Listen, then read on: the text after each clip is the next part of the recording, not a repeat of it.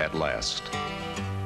A warm, sensitive, touching story about the close personal relationship between a man and a woman. Between a trucker and his dog. Fred, I'm so damn tired of picking you up. I got Fred! Between a father No way, and his son. no way that you could come from my loins. And how they all took to the road one day for a quiet little drive in the country. From Georgia to Texas and back in 28 hours flat with a truckload of bootleg beer. I'll be driving this one. Hey, uh, Blocker, Blocker, you'll be driving the truck.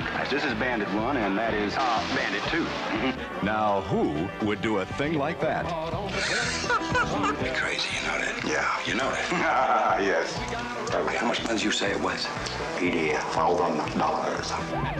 Universal presents Burt Reynolds, Sally Field, Jerry Reed, and Fred.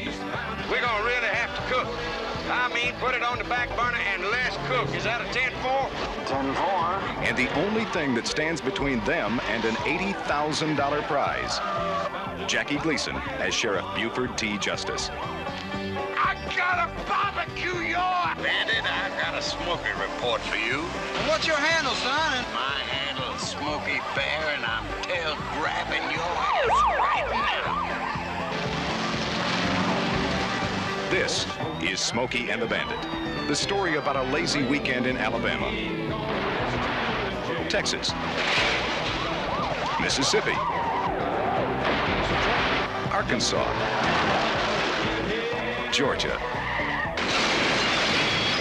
Daddy, the top came off. No,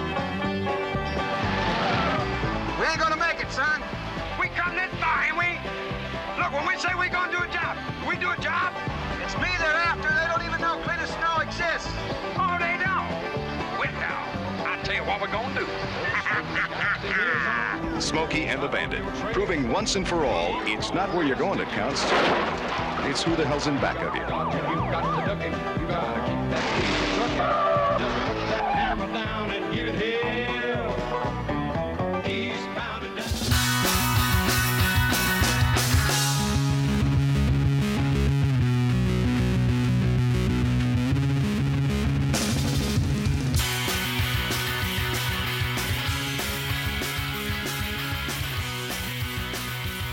You hearing me loud enough? Yeah, you sound great.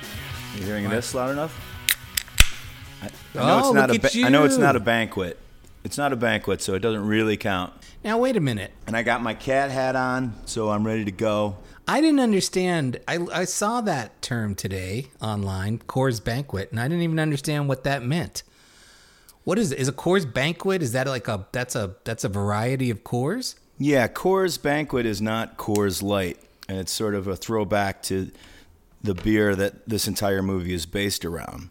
Um, and one of the reasons why uh, Smokey and the Bandit had to get it there so so quickly because they didn't they didn't make it with all the additives and preservatives that other beers had, and so it would spoil very quickly. Is that right? That's well, right. this is a great way to start the episode. I had no idea.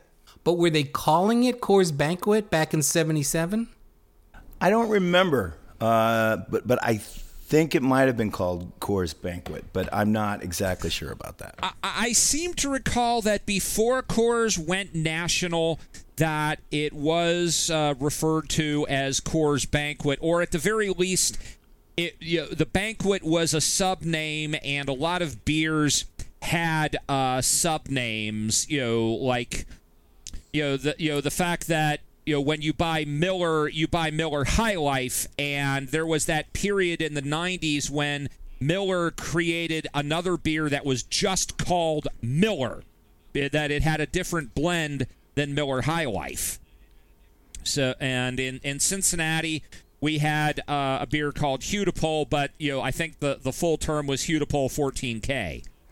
Well, here I'm looking it up, and it says Coors Banquet beer had a brief renaissance as certain people sought it out for its lack of stabilizers and preservatives. Uh, there's an, a Time article about it and says future Vice President Gerald Ford hid it in his luggage after a trip to Colorado in order to take back to D.C. Uh, President Eisenhower had a steady supply airlifted to Washington by the Air Force. So it, it was a big thing. Okay, but that's not actually a plot element that is spoken in Smokey and the Bandit. The, the the the time frame is because they're trying to get it. I thought they were trying to get it there in time for whatever kind of bullshit event that they're having. the right, but it but but it wasn't allowed to be sold. uh, right. That part I understand, but this whole not having preservatives and there being like a time frame that the beer had to get there or else it would spoil, like that's not part of the movie, is it?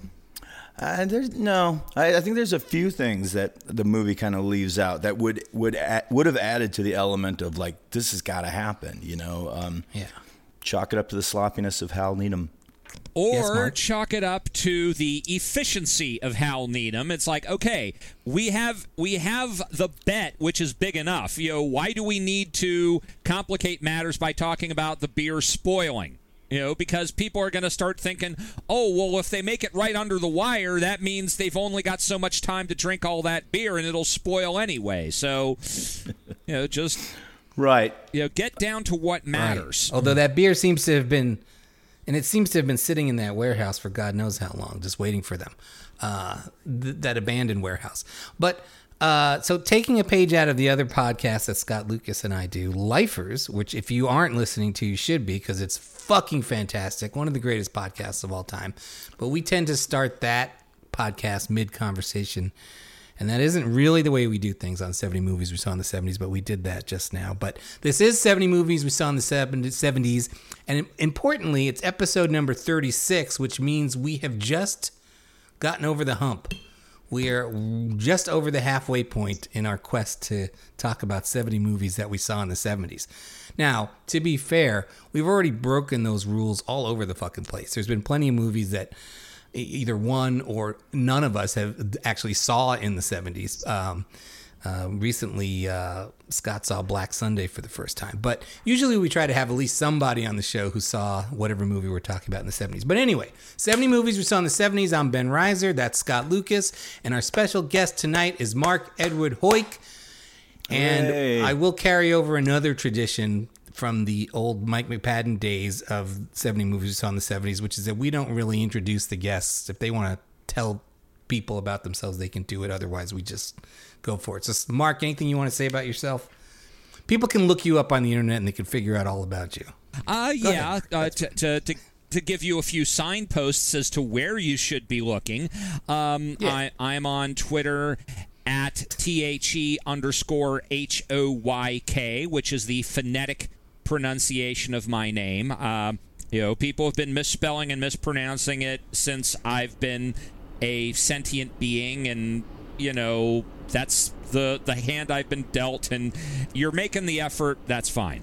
Um, I have my personal blog, which is called The Projector Has Been Drinking, and you can find that at projectorhasbeendrinking.blogspot.com.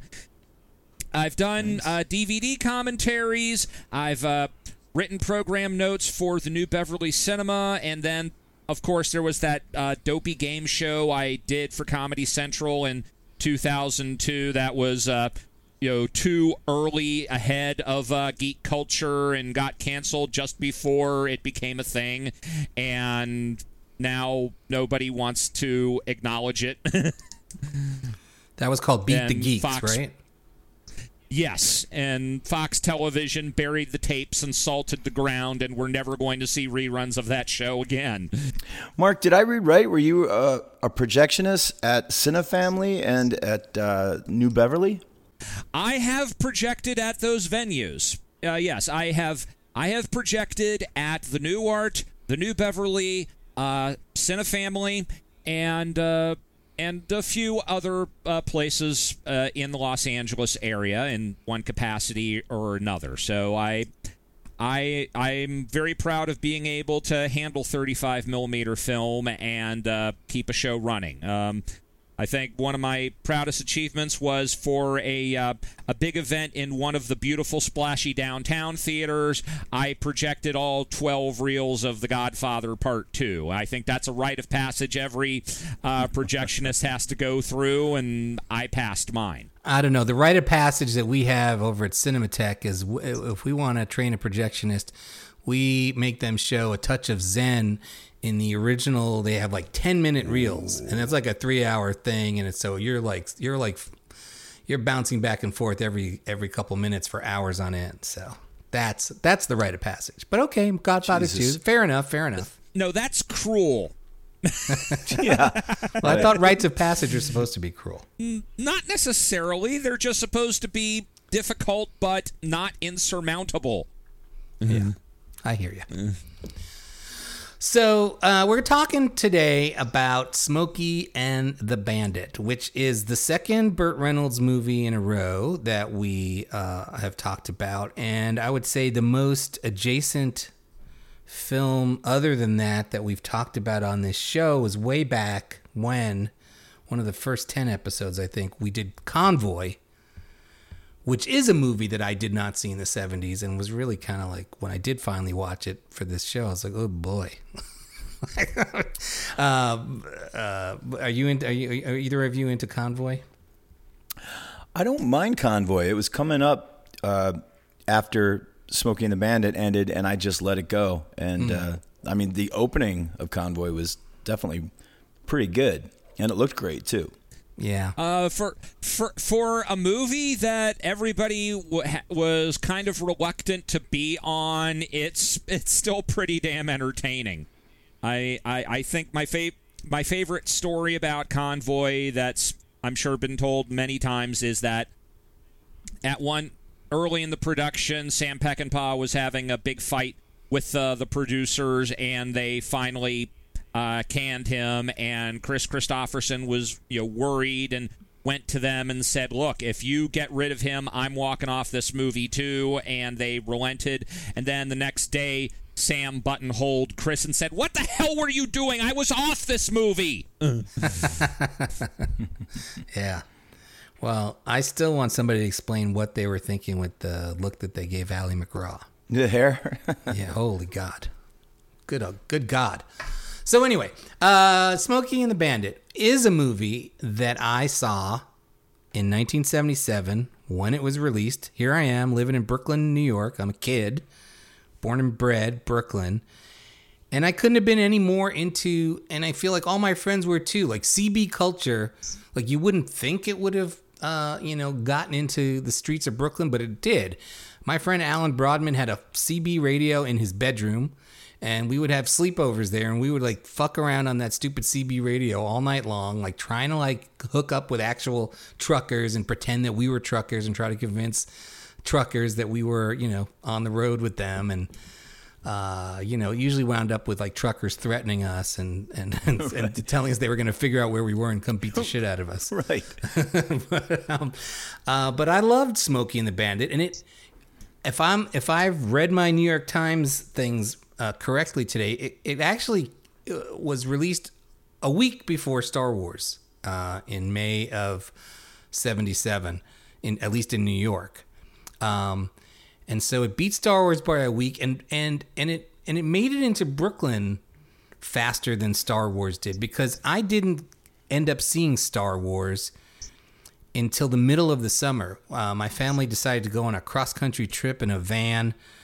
We went from Brooklyn to California and back, and when we were headed west, we stopped in Chicago, and I finally convinced my parents that we needed to stop and see Star Wars, which my friends had been talking about for months, or at least a month and uh, so they relented and we saw i saw star wars for the first time in chicago downtown chicago. I don't remember which theater it was but some like in an old building? I don't know. I, I think jim healy has figured out what, what theater i must have seen it at. But anyway but so honestly in 77 smokey and the bandit was as big at least as big for me as star wars was and i think i probably saw smokey and the bandit like four times that summer uh, in theaters before it before it eventually left. It you know, again in '77, like movies would be would play for like six months at a time, and then come back the next year and play all over again for another six months. Smokey and the Bandit and Star Wars are basically the two most important movies of 1977.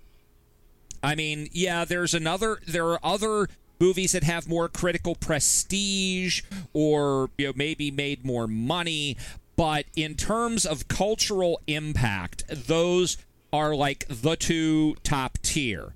You know, there's What- someone made a photo of uh, of uh, Burt Reynolds driving the Trans Am and someone superimposed Darth Vader riding in the seat next to him instead of Sally Field, and that is the perfect encapsulation of 1977. I mean, Well, but- those Uh, those movies made the, me. those movies made the most money that year, right? There's no nothing else that topped those two. No, they were the number one and two. I oh, believe. okay. And peculiarly enough, I feel like both of those movies were so severely underestimated when they were approaching release. You know, because you know the the story on Star Wars mm-hmm. is that you know they looked at the early rushes and most of the executives thought this was just some kids movie, and then you know Alan Ladd Jr. You know the tradition. You know the guy who barely says anything in meetings just said could be big.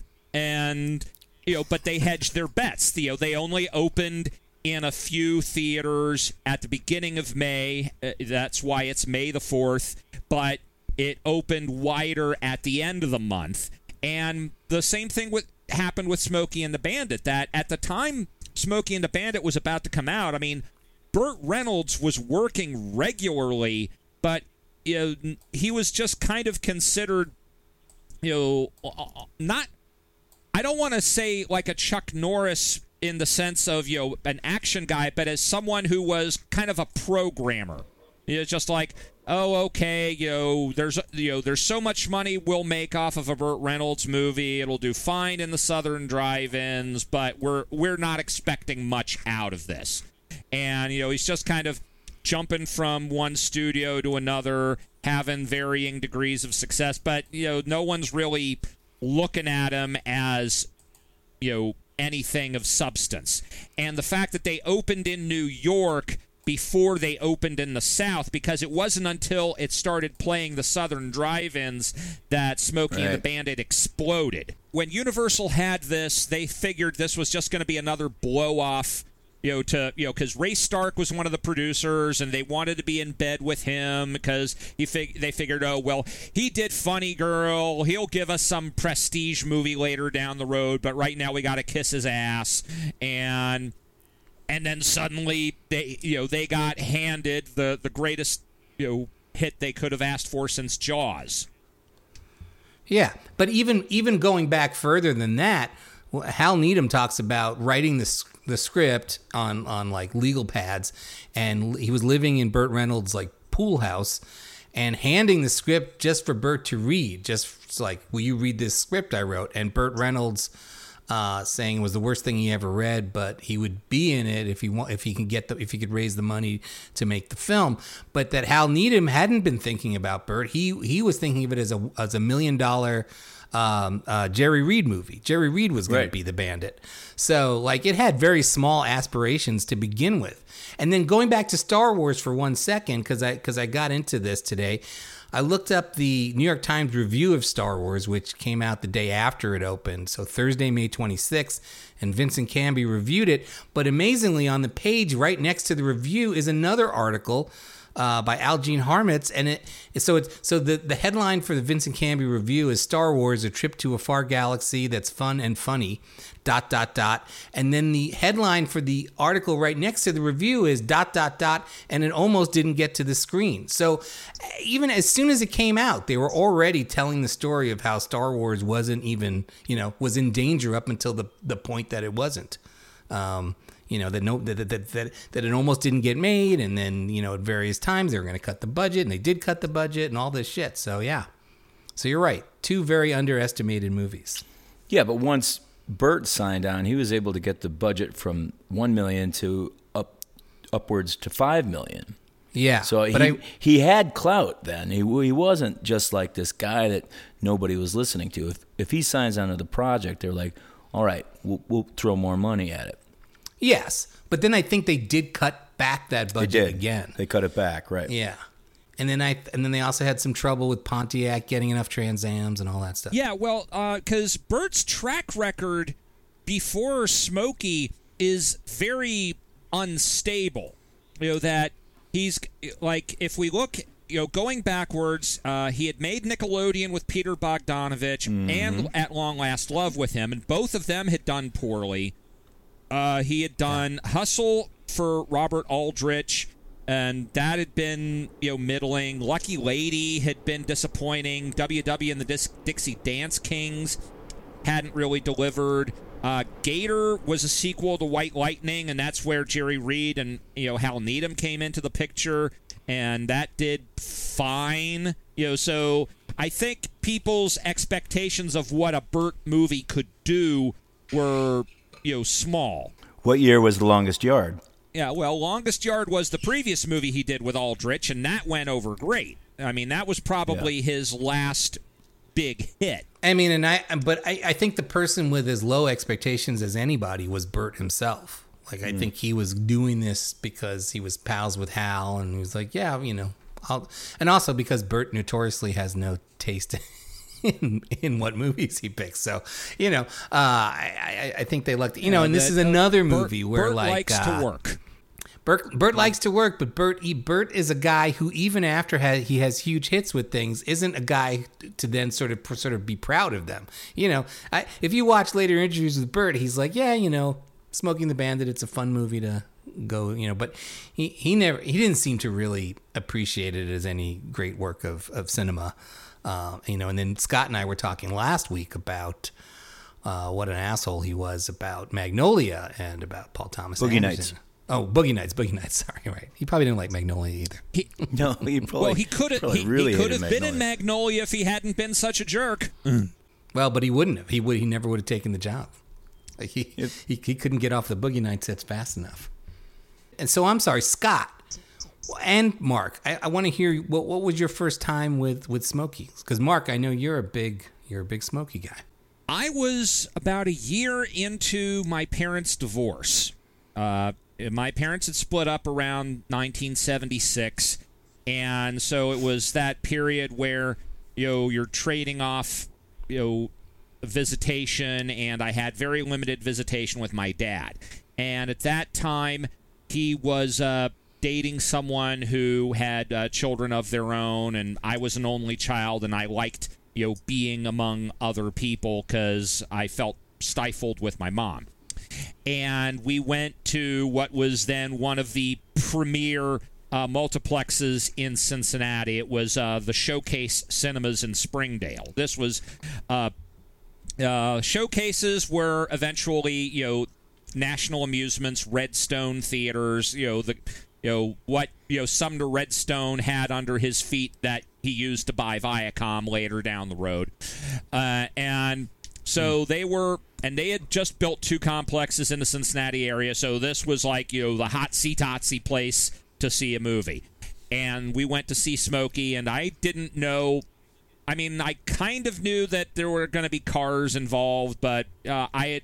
I was already film obsessed, though. I was one of those kids who pored over the paper every Friday to look over the ads and just, you know, gaze at them and watched uh, commer- commercials on television because uh, I just got very, very laser focused on show business when I was a tot.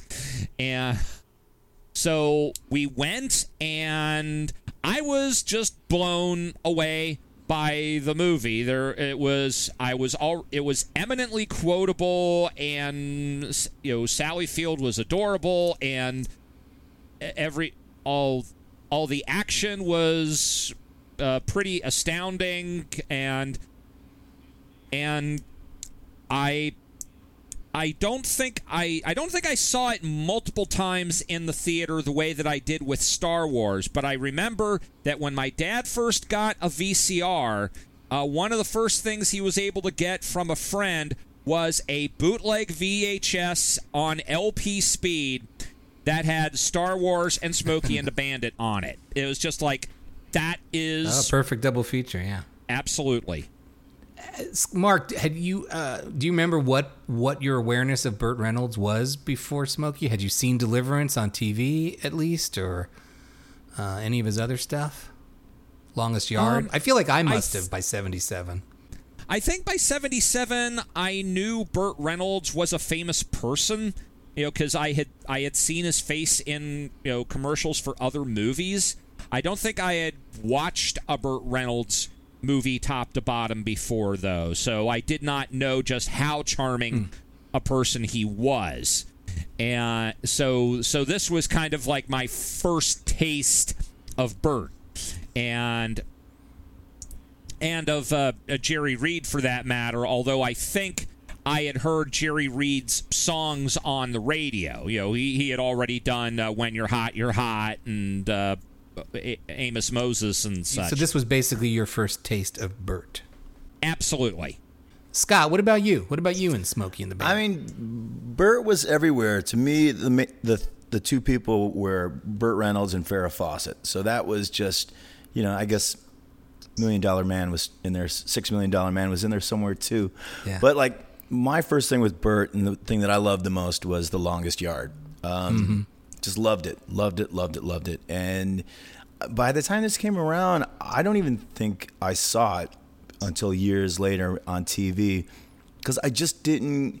I wasn't in a family that cared about cars, and it was like in in my neighborhood. I mean, I don't know about you, Ben. I know you like this. It might have smacked of exotica for you, but for me, it was just all this shit was all around me, and I hated it. You know, and I I just yeah, I hated that crap.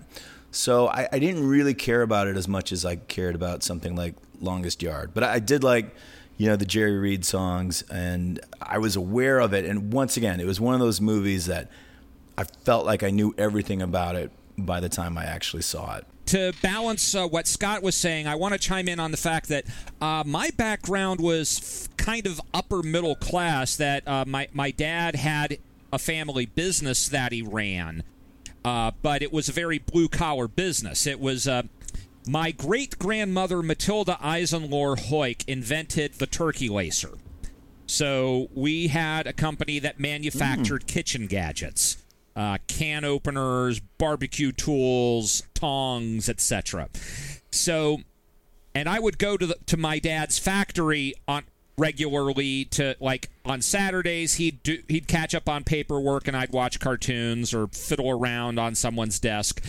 But I would make regular visits to the factory and you know very blue collar working class people there and so what I'm trying to say is for, in Cincinnati Ohio even being an aff- from an affluent family. I was, you know, kind of this close to, uh, you know, working class car culture, and and so I, I it's almost. It's like that episode of uh, the Monkees where you know they're caught up in the hillbilly feud, and Mike Nesmith is saying, "You know, welcome to Swineville, where a crowd of uh, hel- happy country folk can turn into an angry mob." How do you know? Because these are my people.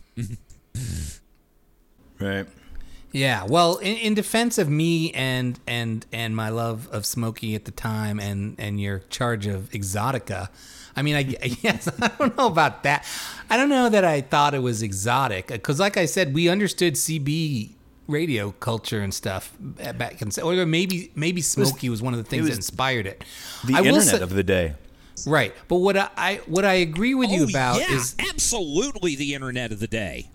I do I do agree that it was probably easier for me to love because because you're right. I wasn't not only was I not from a car family, but I didn't know anybody who was from a car family. There there was no car culture in Brooklyn. There was no there was no real, you know, we, we didn't know any rednecks or anything. I wasn't surrounded by this. It was like here here's my analogy for this. When I lived in New York and met my wife who was from Wisconsin in, uh, in college on the East Coast and she came back and lived with me in Brooklyn for 10 years we were big Green Bay Packers fans. Not because we gave a shit about football particularly, but it was fun to be a Green Bay Packers fan in Brooklyn because there wasn't anybody else who was a Green Bay Packers fan. Nobody gave a shit. As soon as we moved out to Wisconsin, I never wanted to watch another Green Bay Packers game in my life because I was surrounded. I'd walk out of my house and my neighbor would would have like a framed Reggie White poster that he would hammer into the tree in front of his house and hang every Sunday as part of it. And I was like, "Fuck this shit." But yeah, you're right. It was it was in, it was easier probably for me to just get with the Smokey and the Bandit program because I I wasn't surrounded by a bunch of nudniks who were like into that 24 seven. Well, it never occurred to me before until you started talking about it that this movie movie was aimed at CB culture. Like it uh, just like had never crossed my mind. Well, it was. I think. Yeah. I mean, certainly Convoy Yeah, it- was. I mean, that was based well, on that yeah. dopey song. But Well, Scott, you're very astute at talking about how CB culture was the internet of the time because this was the way that people discovered other people who weren't like them. You know, that this was a way to just randomly go out and find interesting people from another way of life and discover that you had something in common with them. Um, and uh, I, I think that's really well pointed out in uh, Jonathan Demme's uh, Citizens Band. You know that you know the the way that movie plays out over all the characters and their CB radios. It's almost exactly like people conversing over Facebook or over Nextdoor. It, it, it's it's it's really and I pe- and I think people don't take that into account when they think about CB culture. You know, they think it's just you know a bunch of you know country fuckers talking in code. Well, it's that too. It can be Yeah. both things at once. you Yes, know? that's right.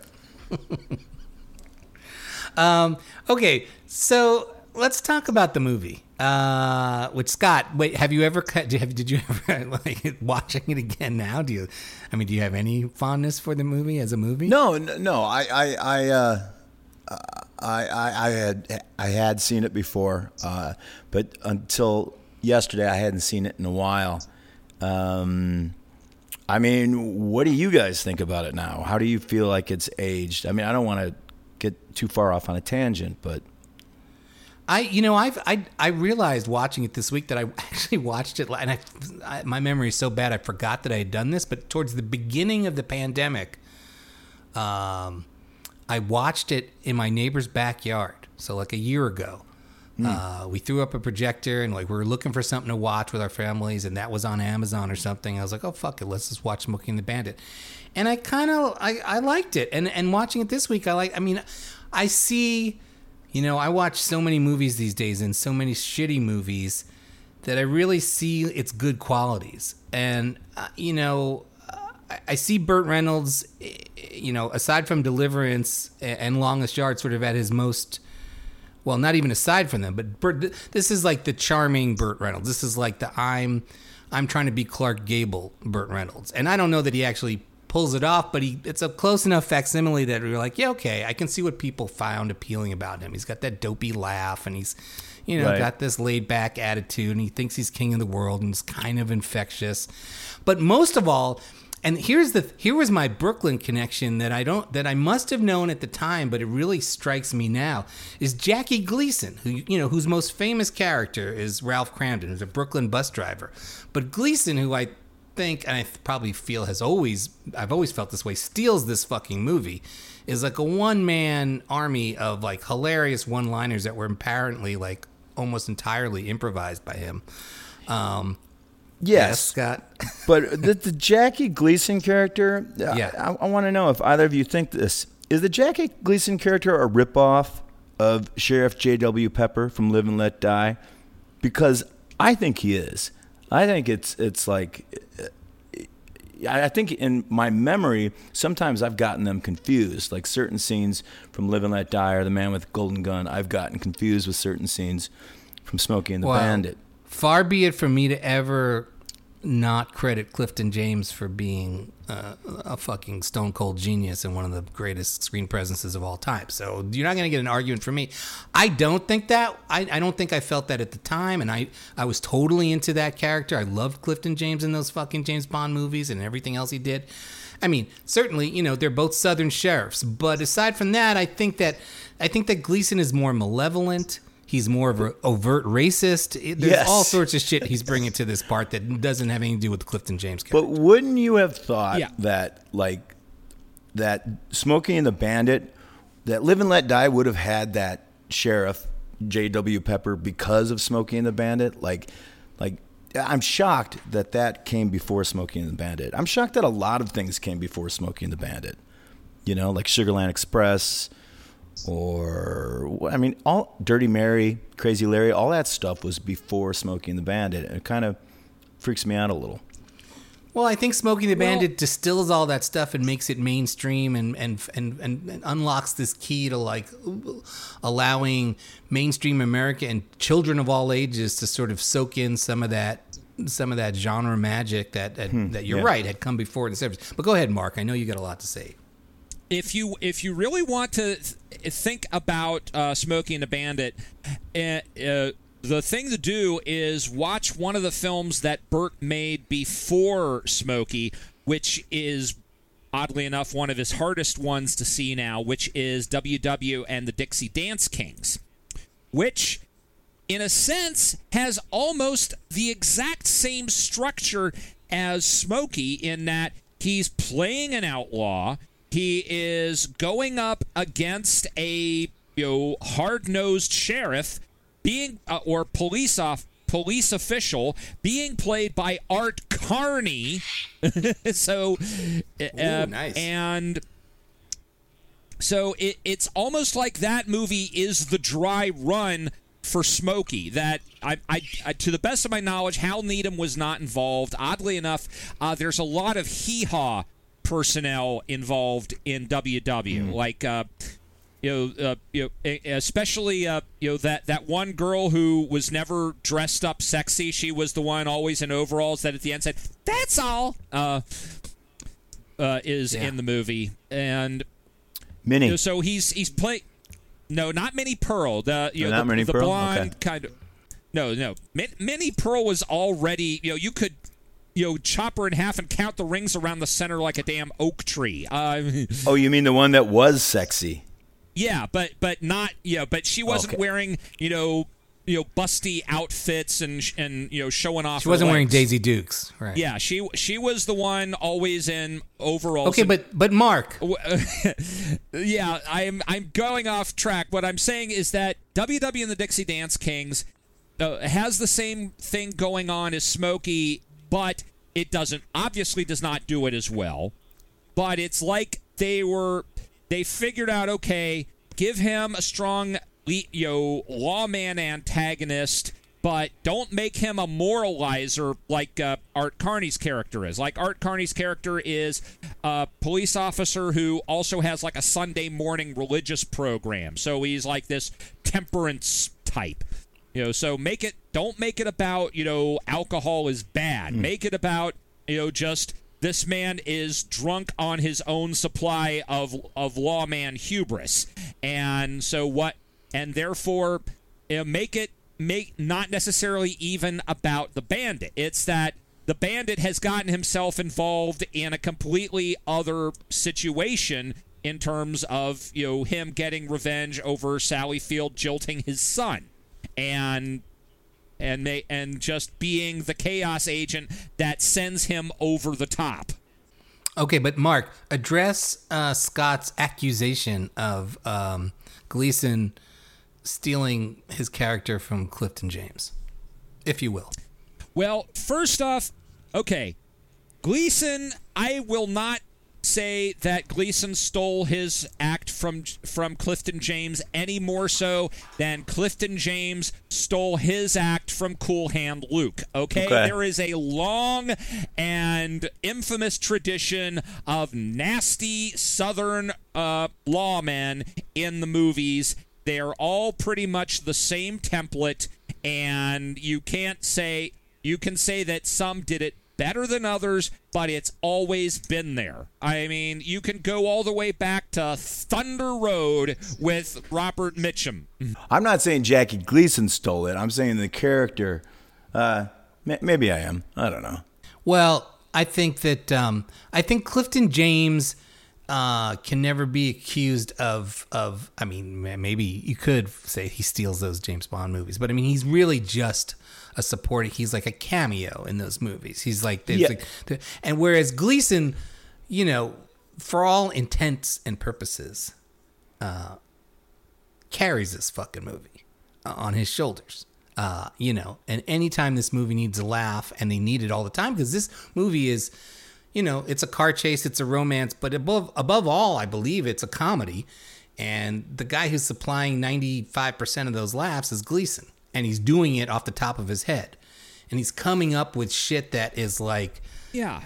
And- really coming close to the edge of just being too offensive to actually be funny, but somehow Yeah. mostly stays on the right side of that line, with a few notable exceptions. But we Yeah. can get into those as, Yeah. as the show goes. Yeah, that that uh, the- it, like if anything, you know, Clifton James shows up in two Bond films, and you know, in the first one, he's clearly meant to be, if not an antagonist, at least an impediment. Plus the fact that he is a white sheriff in a very black themed Bond movie. So, you know, they are not trying to make him a racist full on, but he's definitely, you know, going to be clashing with the climate of that movie. And what happens is that people He calls everybody boy. He, but they react to him so much that the Bond producers decide, okay, let's put him, let's give him a small amount of screen time in Man with the Golden Gun because it'll it'll get an audience pop. Yeah, I mean, it, And when they and when they do that, you know, they've they've got they've got to soften him up a little bit, you know, that because well, he's an odd, you know, he kind of falls into the same category as Jaws that. He's initially an antagonist, but and but after a while, the audiences like him too much, and they've got to soften him down. Right. I mean, it, it is kind of interesting and cool how much Jackie Gleason is willing to be unlikable and racist in this movie, and I I, I, I do respect that. Well, but that I now I, I've been trying to defend Gleason, but I will say, you know, Jackie Gleason was a pretty unlikable son of a bitch in real life, and so it's hard to say. I mean, I do think he's a master screen presence, so I do think that whatever you're seeing of him on screen is deliberate. But I also think that that that a lot of that is Jackie Gleason. And I was reading this week that that, and I'm not sure what this story is. That there was originally supposed to be more scenes with him and Reynolds, but that after they shot that diner scene, Burt Reynolds was like, "Fuck the rest of these scenes with me and Jackie Gleason. We don't need them." Really. Yeah. Did you hear that, Mark? I've heard a version of that story, and I would not be surprised at that, because I think both he and Gleason would have understood uh, the economy of scale. That okay, we've Sure. had this one missed encounter between the two of them. That's all we need. you know, Right. Like he. We, we we've seen them. You know that that uh, yeah. I'll take I'm- the I'll take their diner I'm- scene over I'm the a scene fan in of Heat any professional day. wrestling, and there's at when it's at its best, it has the same level of drama that any good TV or movie has, and one of them is about the chase. That you've got that sometimes it is way more interesting for a good guy to be chasing after a an antagonist or vice versa to have an antagonist who just cannot bring a hero down. And so if you've got one good encounter between the two of them, you know, don't muck it up by trying to do the same thing over again. You know, got it, move. Hmm. I will say that Jackie Gleason eating that El Diablo sandwich is one of the most amazing, if not the most amazing, scenes of somebody eating something on screen that I've ever seen. The fact that he gets through all that dialogue without without choking to death, and he seems like he's just about to. Just about. And it seems to, like yeah. that that when he spills that shit on his shirt, that seems like a total like in the moment thing. And Burt Reynolds is improvising by cleaning up his shirt and all that stuff. It is a great scene between them. That, that's the other thing. Like I think if I'm Burt Reynolds and Jackie Gleason, I'm like, well, this we're not gonna be able to top this scene. We just nailed this fucking thing. We don't need anything else. And, and, you know, and and I agree. Like the maybe the less you see them together, the better. And you do get to see them again at the end. There's that one shot where they're kind of in the same frame and they're in their separate cars, and Burt's fucking with them. Just like Heat. Yeah. Yeah, just like Heat. Just I mean, I I, I still think a lot of the Gleason stuff, like like you know, like him kicking the kid in the balls and stuff, and I mean, there's a lot of mean spirited stuff that Yeah. he's doing, and, and I don't think all, all of it is terribly funny. Um, and it looks like they went to some lengths to to tone it down in post ADR, right? Like that scene where he says "moose twit," and you know he said "moose twat," or where he's like, "Wear your badge on your diety." on your deity. I, I I was really trying to I was trying to find if anyone could tell me what it is he said on the day that they turned into deity. Got to be Dick. It, it looks like his mouth says Dick.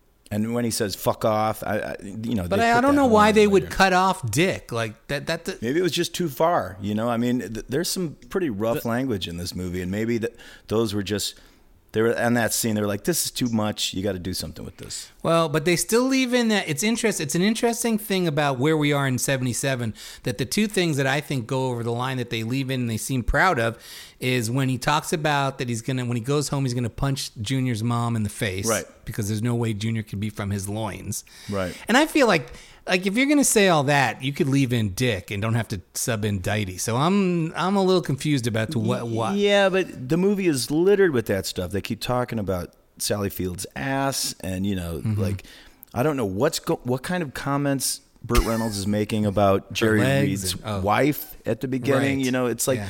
there's Yeah, that's it's not ugly. the problem. It's But it- misogynistic. Right. I, I'm, yeah.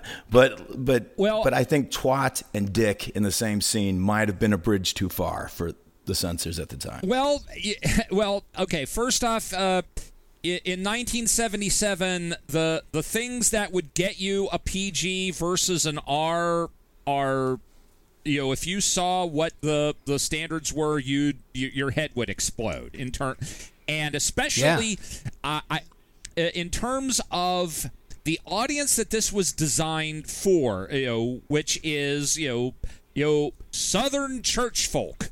You know, it's amazing what Southern church folk will and will not abide. And you know, they can abide all sorts of levels of violence, but they will not abide cursing. It- it's Yeah. It, it's the most it's the most bizarre, the the, the most uh, dissonant dissonant. You know that you, you you cannot reconcile those two concepts, but you know that is you know how hmm. how it operates. Or liberals, they So- won't abide that either. Well, by the way, Mark, is it Smokey 2 or Smokey 3 where there's this whole fucking sequence with the KKK where they're not really the villains or their antagonists. They're just sort of like these good old boys chasing somebody else, right? Am I am I, am I misremembering that? Well, I'm going. I am going to own up to the fact I have not seen Smokey two or three. Oh, wow. Um, the but what you're describing for actually sounds like uh, one of the scenes from Bustin' Loose with Richard Pryor, where you know Yeah, there's he's, that you know, there his his school bus is per- turned over and the Klan are coming after him, and he basically hoodwinks them into thinking all the kids are blind to help them get out of the mud. So. Uh, Right, but it's different when you put Richard Pryor in the middle of that. Yes, absolutely. But and, and that, that- yeah, yeah. And Smokey and the Bandit Part Three. There's a long sequence that features the Ku Klux Klan members attacking two black truck drivers, and it's tasteless and poorly done. And I'm just I'm reading off of IMDb, but that, yeah, it's played for laughs, but not the laughs aren't coming at the expense of the KKK in Smokey and the Bandit Three. So that's like second sequel. They're still fucking. I mean, I think as the sequels as the sequels kept coming, they were even more and more focusing on just the South. Smokey is the birth of the nation. yes, exactly. That, that was. I mean, wh- what about the racism in this movie? Um, I think it, it's pretty good. You know Pretty what I mean? Like when he, yeah, it's pretty good. Like what he's he's calling the sheriff boy, and he's like, "Oh, I, I thought you'd be taller." Right. You know, I mean, that's it's right. pretty cool. And that's an okay. I mean, Well- that at least is like. But but then he says, "What's the world coming to?" And then you're like, "Oh boy." Right. Right. But which is, you know, which yeah, you're right. That it's a subtle laugh line, and when you think of the audience that it's aimed at, Mm-hmm. that might, it might be too subtle of a laugh line. Yeah. Well, it's it, it's it's cutting both ways. The Northerners are going to laugh uh, laugh at Gleason. You know, the everyone else might be you know laughing with him. I don't know.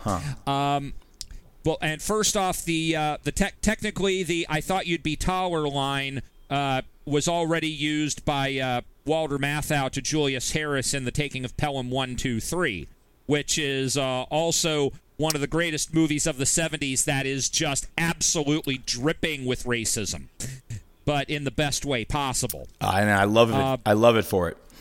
I love it for it. It's one of my would- favorites. What I would what I would say is what I and what I like to tell people about the 70s is that you know the 70s we were we were existing in a kind of racial detente. You know that we had we had come out of the turbulence of the '60s. Uh, that you know we had we had seen uh, JFK, RFK, uh, uh, Martin Luther King, Malcolm X killed, and all this other tumult, and eventually, I think all the races just kind of said, you know what, time out. All right, we're too tired.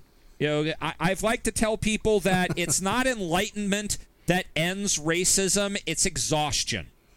You know, where people don't completely get over their hate and prejudice, they just don't have the energy to act upon it, and you know, it's just okay, you black people live in my neighborhood and I don't trust you, but I'm too fucking tired to do anything about it. Here, have a beer.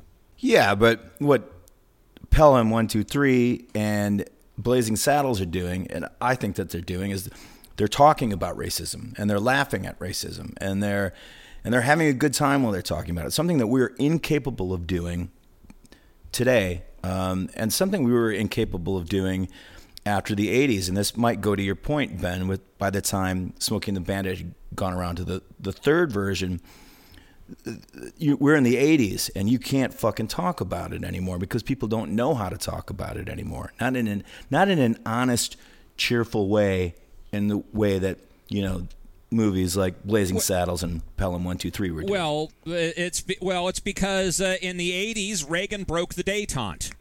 that, that, Seriously, him yes, and of the course. moral, him and the moral majority came in and you know said and decided, okay, well we're we're going to act, we're going to be actively racist again, and right. and you, No, we, you know, we, we couldn't have nice things. That so that being said, the the the the racial comedy that takes place in Smokey, I you know, yeah, some of it does not work in our present idiom, but it does not bother me as much because I never feel like it is elevating you know the racists. It is always at the expense of the racists and it's showing it's showing if not you know necessarily harmony at least you know collegiality between everyone else that you know the that everyone that everyone else in this movie the sensible people have gotten over their bullshit and they're concentrating on what's important which is getting the bandit to the finish line No, I, I agree. And let me point out this other thing. There's this. There is a great sequence where they are interrupt. The chase is interrupted by this funeral procession. Exactly. Yep. With all these black people, and they they know Smokey. They're friends with Smokey. They're on the CB with Smokey,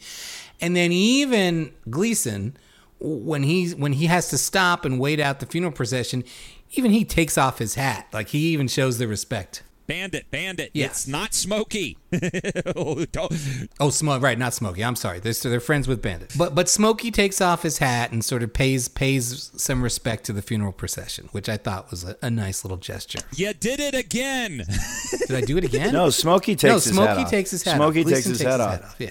no oh Yes, no. he does. Oh, yes, oh, he Okay. does. Well, he also okay, then says that's- it's- he also then says right. he If also then says if, bitch- if the guy had right. been cremated, they could have saved a lot of time. But Right, which in itself is a pretty pretty racist line. Yeah. So, but I want to say here's the way to tell that this movie is of the 70s and not the 80s, and it's right off the bat because this is this one of these movies like Deliverance that starts with silence. Like it does not start with the musical theme. Like if this movie had come out five years later, it would have kicked off with Eastbound and Down. By the way, the opening title s- song is not Eastbound and Down, which is amazing. Like in retrospect, it makes you wonder: Did they not know what they had with Eastbound and Down? Like, how could they not start this movie with a with a rousing chorus of Eastbound and Down? But instead, they have this sort of that downbeat man called Bandit song. Um, Right. But but the opening of this thing is really like atmospheric. Like Yep. you're hearing the trucks rumbling. You're seeing all these like shots of the trucks. It's very sort of casual and lazy, but in a really great way, and in a way that you'd never get again after the 70s, right? Right. I, Deliverance was something I thought of right away as well. It was probably because we just watched it a couple weeks ago. But I was like, oh my god, this is like another great Deliverance opening. Mm-hmm. And then quickly you're like, nah, this ain't Deliverance. But for a second, I was like, oh, this is gonna be, you know, crafty and great. Yeah, and then you see Paul Williams and Pat McCormick, and you're like, oh no, no, that's not the movie we're in. Oh, they are so good. Yeah. Big Enos and Little Enos are great.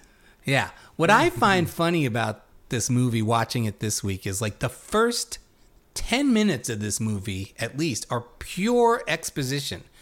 Everyone walks around explaining what's going to happen for the next 90 minutes, and they do it over and over and over again. There's like five scenes in a row of everyone in this movie saying, This is, we got to get this beer. Like, first, you see that one scene where that truck driver gets stopped and they like confiscate all his Coors, right? And so that's that's telling you the whole plot of this movie in that scene. Then the then Big Enos and Little Enos also have that exact same conversation. We want to get some Coors. Enos can't and Little Enos. yeah and and then you know and then then they then they explain themselves. So there's that whole exposition all over again. And it's like over and over and over again so that even the dumbest motherfuckers Right. are going to understand what's happening. But i have to say as a kid and even into my adulthood i glaze over all that every single time. And i know as a kid i still didn't know what i didn't care. It didn't matter to me but i had no idea what the fucking plot of this movie is. Like i don't i i never understood like the whole bootlegging thing and like why they have to get back and forth. Like it's so pointless and it's amazing to me how many different ways they try to explain it to the audience so that so that you can then stick stick with it for the rest of the movie so it's like a. Larry and the Cable Guy routine. You know, you keep setting it up over and over and over and over, and you're like, I get it. You know, I got it after the first time, and he's like, No, no, no, you don't know who I'm talking to. I got to set this joke up again, and I got to do it again. And all right, it's the rule of three. No, I got to do it again. everyone knows by now that uh, this movie was uh, a big favorite of Hitchcock, and I think that one of the re- oh. one of the reasons he liked the movie was certainly because of its pacing, because of the banter between its cast, its momentum in terms of its chase, but I think also because of the fact that basically the first 10 minutes of this movie as you say are setting up a MacGuffin. You know that it do, that it's telling Yeah. it's it's going to great pains to tell you what this is even though ultimately you know you, you don't need to know what it is except for the fact that it's valuable everybody wants it and it needs to arrive at a certain time But it's Coors Light. Come on, guys. That's no, that's no MacGuffin. no it's it's, not Coors. it's Coors was it's not Coors Light. It's Coors 77. Banquet. Coors Banquet god damn it I'm sorry. you blew the MacGuffin my god you call it Coors Light. You keep calling Bandit Smokey. What is wrong with you people? yeah it's been a rough week uh What, what we have here is a blatant disrespect for the movie. Yeah, that's true. It's but true. not not only did I not know that about Hitchcock till this week, the most exciting part of reading that Hitchcock story, which is that his daughter, like after he died, you know, told people like you know Hitchcock would screen movies every Wednesday at his in his studio office, and he loved Smokey and the Bandit. And then the other 70s movie that he said he loved, and this warmed my heart so much. This was the second movie we ever talked about on the show, was Benji. And I remember, yeah, and I remember talking about Benji back in the early days of 70 movies on the 70s and saying that there's sequences in Benji which reminded me very much of Hitchcock. There's some very Hitchcockian stuff that goes on with Benji in this empty office building where he's like locked in and he has to try to get out and, and warn the cops that the kids have been kidnapped. Are you laughing, Scott? Have you seen Benji? Benji Is a that why you saw. Benji because you heard it was Hitchcockian? No, no, I saw Benji because it had my name in it. But uh, The most but it- had I known, Hitchcockian dog film ever made. There probably is a, a, a review from the time that probably mentions Hitchcock. Rex Reed says Hitchcockian. Yeah. Mark, your thoughts on Benji? you know, a, a, as a kid, I was trying to be too hipper than now to watch a Benji film, and that is to my r- deep regret. So I I have not seen Benji, but I can certainly follow the logic. Any really good filmmaker like a Hitchcock is going to understand when somebody working in a completely different genre understands their genre well and knows how to use effective storytelling techniques to keep the audience's attention. And yeah, ah. that maybe George Lucas would have said that, yeah, it, you can get cheap heat in the movie by pointing a gun at a dog, but you know when Ben when Benji is put in peril, uh, 500 handkerchiefs come out of pockets, just like Douglas Sirk predicted. So the first thing we see Burt Reynolds or her her do is cackle. That's the first thing he does. And the first time we see Burt, he's on this hammock at this truck rodeo, which I had to look up and think and find out is this a real thing because I'd never heard of it. Uh, did you guys grow up with the concepts of, of truck rodeos? Do you know what truck rodeos are? R O A D E O? R O A Um, Uh, no, no. Uh, we did not have They're- that. s- They're like rodeos, but with trucks, like where truckers drive through like obstacles and shit. Yeah, you didn't Yeah. have that, Mark? We didn't have that specific thing in Cincinnati, but you know we had we had demolition derbies. We had uh, you know event you know events where you know the monster truck and you truckasaurus would come in and people and you know these would be at you know open air fairgrounds, sometimes even in a closed coliseum. You know, uh, so uh, not that so not that specific kind of event that Burt is taking place in, but you know I've seen similar. Uh, one of the commentary tracks I did is for the Mark Lester uh, movie Steel Arena, which is about demolition derby drivers, and it's a uh, you know a great little thing worth tracking down. Cool. Um, I like to think of this first shot of of, Burt as like a metaphor for his film career, where he's just sort of sleeping. He's on a hammock. He couldn't be any lazier. He's not putting any work into it, and the and the money's just coming in. Like he's like all he's got to do is like literally his his thing at this truck rodeo seems to be I'll lay on this hammock and people can come look at me while I sleep, and I'm picking up a paycheck for this, which is kind of like Burt in the movies.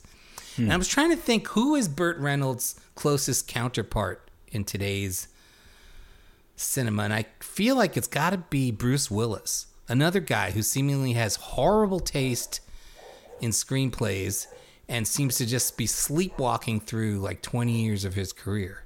Well, I don't know. I mean, uh, yeah, Burt Reynolds, he, he really fucking rubs me the wrong way. That that cackle is Yeah. not funny. It, it just makes me think of just entitled asshole who has like when you when when Mark said that he likes to work. I don't think he liked to work. I, I think th- he liked to collect money, but working was the last thing he wanted to do. And I, I think maybe some people uh, respond to that. But but but yeah, you know, it would get worse. You know, by the time it got to Stoker Ace, or is it Stroker Ace? Stroke, stroke her ace. I don't know, but it would get worse.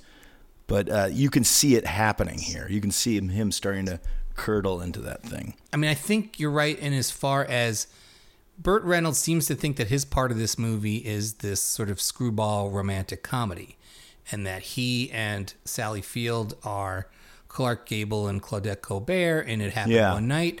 But if you watch it happen one night, I mean, there's a lot of you know backstory for those characters, and there's a lot of interaction between them that has listen, and I'm not the biggest defender of that movie either, but I mean, eh, eh, yes, you can say economy. You can say that Needham and Reynolds have like whittled it down to its bare essentials, but I think it goes beyond that. It's incredibly threadbare. Like their whole relationship in this movie is built on nothing and goes almost nowhere. It's sort of like you know, it's sort of like it's what you it's what you think about most romantic comedies where people meet cute and then suddenly they're in love and you're not quite sure how it happened.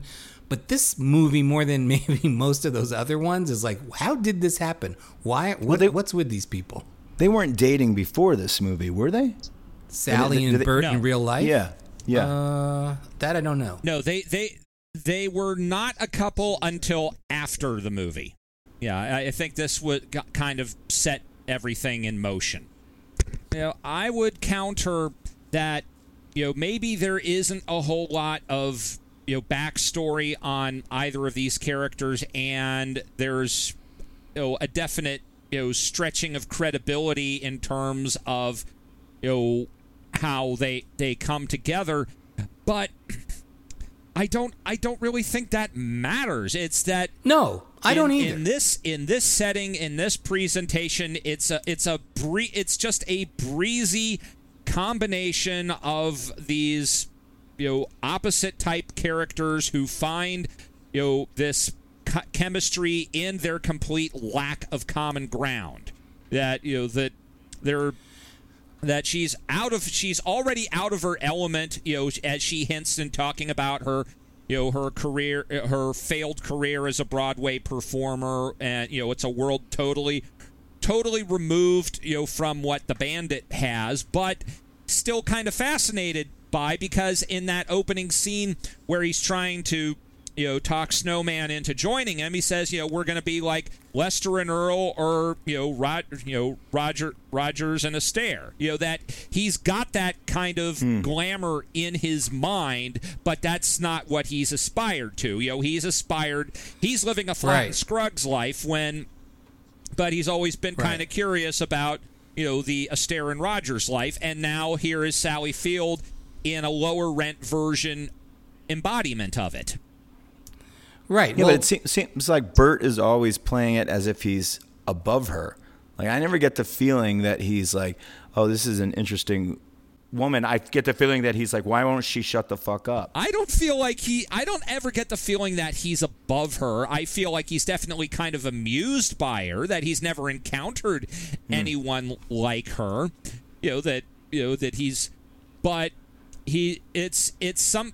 It's the element he was not expecting when he you know took this assignment, and it's making the whole trip that much more interesting because be, I mean, partly because uh, you know it's brought in a huge complication in uh, you know Buford, you know, tracking them across states that he has no jurisdiction in. But you know he he he's li- he lives for the rush, and you know he is getting all this extra endorphins from this because you know if nothing had happened, if they had just gone and gotten the beer and then you know sped back, you know he would have gotten the money, but there wouldn't you know it would have been just another day at the office. It's like I got a girl, I got a guy chasing me. No, this is this is excitement. This is what Right. this is what I got into this line of work for. And he does go for the double or nothing with the Boston clam chowder at the end. So yeah, that tracks. there's um the, the, I go back and forth between trying to figure out watching this movie t- in today's world whether this movie is amazingly prescient or it's more of like boy nothing has changed and whole we you know we think all these red state versus blue state culture war things are are, are relatively new and pronounced. This movie is all about that shit. It's amazing to me that he's wearing this red shirt and she's wearing this blue shirt for the entire fucking movie like it couldn't be any more like here's the red state, here's the blue state, and all they're doing is bouncing back and forth with these cultural references. She's talking about Stephen Sondheim, and he's talking about you know Lester and Earl Scruggs, and that's like the that's their whole fucking chemistry, and that's their whole like war of words, and that's their whole like uh, you know opposites attract thing. It's all about like the the coastal culture versus uh, you know the South and I guess the Midwest. But then they meet on the spinners. Yes. Yeah. Yes. There's common ground. Of course, there's common ground. uh, you know, but I think that's that's fun and interesting. And what I also delight in is that in the '70s, uh, people were, were were feeling free in, in movies to make these pop culture references that date back to the 30s. You know, in 1977, right. they're talking about Fred Astaire and Ginger Rogers. Uh, you know, and that was what 40 years before this movie was made, or 50 years. You know, can you think about movies that are made today possibly doing that same sort of pop culture reference, referencing stuff from 40 or 50 years ago? I mean, they do it they do it because they want to steal shit. So like the fucking asshole who did Joker is stealing all of those Scorsese 70s things, but he's not making, you know, he, the characters aren't talking about that stuff like everyone's going to know what they mean. It's I, I love the fact that in 77 Reynolds can be talking about Fred Astaire and Ginger Rogers and, and figure that everyone's going to know, like 5-year-olds to 50-year-olds are going to know what he's talking about. Like that people can't would happen still today. people would still know who Astaire and Rogers are. But what, what's the Mm, one? I that- don't know about that, man. I don't know that anyone fuck- would try in a movie to even use that. I don't want to be in a room with those people. Then Well, be, before we taped this, uh, I watched a uh, YouTube reactor watching uh, Smokey and the Bandit for the first time, and uh, they did not know either uh, Flatt and Scruggs or Astaire and Rogers. But that's fine. You know, it's like you know, be, Who? we are People who like We are brought record up- themselves on YouTube watching something or listening to somebody for the first time. There's a whole thing. Reaction What- what- videos. What, what what was the Broderick? What, what was the one that, that he says he says uh, where Jackie Gleason says who he is and he's like I don't care if you're something Broderick Crawford. right. That was the one that I really dug. Yeah. And well, they didn't get that reference Oh either. well, but, no, I wouldn't mean, think they but would. That was my point. Yeah, I mean, even back then, that was a deep cut. That maybe Dan Aykroyd got that reference because he loves Highway Patrol. That's about it. One of the disparities that we deal with is that in in 1977 we had cultural curation that you know you in most parts of the country you didn't have cable TV you had you know three network stations two independent stations if you were lucky and you know a lot of reruns and a lot of movies and everybody kind of got the same canon. So everybody would was caught up on the same stuff and even if you didn't necessarily like westerns or musicals you were aware of them because that was all that was on. Now because everything you are you you're on your own to find the stuff that you're interested in not everybody is on the same page so we don't have the same common canon anymore and you know there's there's upsides and downsides to that. You know, the upside is that, you know, for years the cultural canon was dominated by a bunch of white dudes and now everybody gets to, you know, find people that interest them and their own cultural background. The downside is that uh, people miss out on a lot of stuff because it wasn't presented to them. I still I don't buy that that people don't know Astaire Rogers. I don't buy it, and uh, I don't want to buy it. Is is the point that I'm trying to make? I refuse to buy it. Fuck those people Well- that don't know who they are. Uh, uh, no, no, don't fuck those people. Tell Oh yes. them. Don't don't make it is not. Don't make it an exclusive Oh, club. I'm leaving. I'm leaving as soon as that happens. No, don't make it an exclusive club. Okay? It's I not an exclusive saw- club. Those are the same people Yes, that will tell you it was. No, be- no, it was before my time. That, that they'll say things like that. I'm like, oh, okay, No. all right, I'm out. Yeah, you- you're you are gatekeeping by doing that. You are bloody gatekeeping. No, I'm not.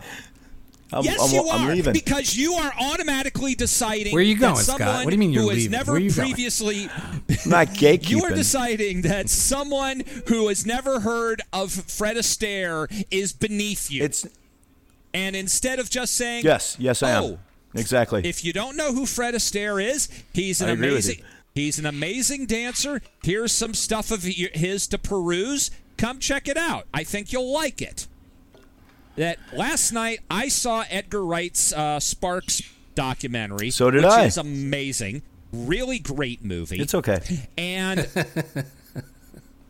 you are just determined to gainsay me tonight at this point. but I feel like there's that people have been beau- trying to sell me on Sparks since I was eight, and I, I don't know. I saw. I haven't seen the Sparks documentary yet, Okay, well, but I did see Edgar Wright talk about his top ten Sparks songs, and and and Edgar Wright completely skips over in his own personal uh, opinion of Sparks of all the stuff that I did like from Sparks in like the late '70s and mid '80s. All their like stuff that what like when they were on Saturday Night Live playing songs, and when they did have a couple of like uh, alt alt rock hits. College rock hits in the '80s, like he doesn't all that seem stuff's any- in the movie, though. Oh, good. Okay. Yeah, I mean My- it's pretty my exhaustive, point- right, Mark?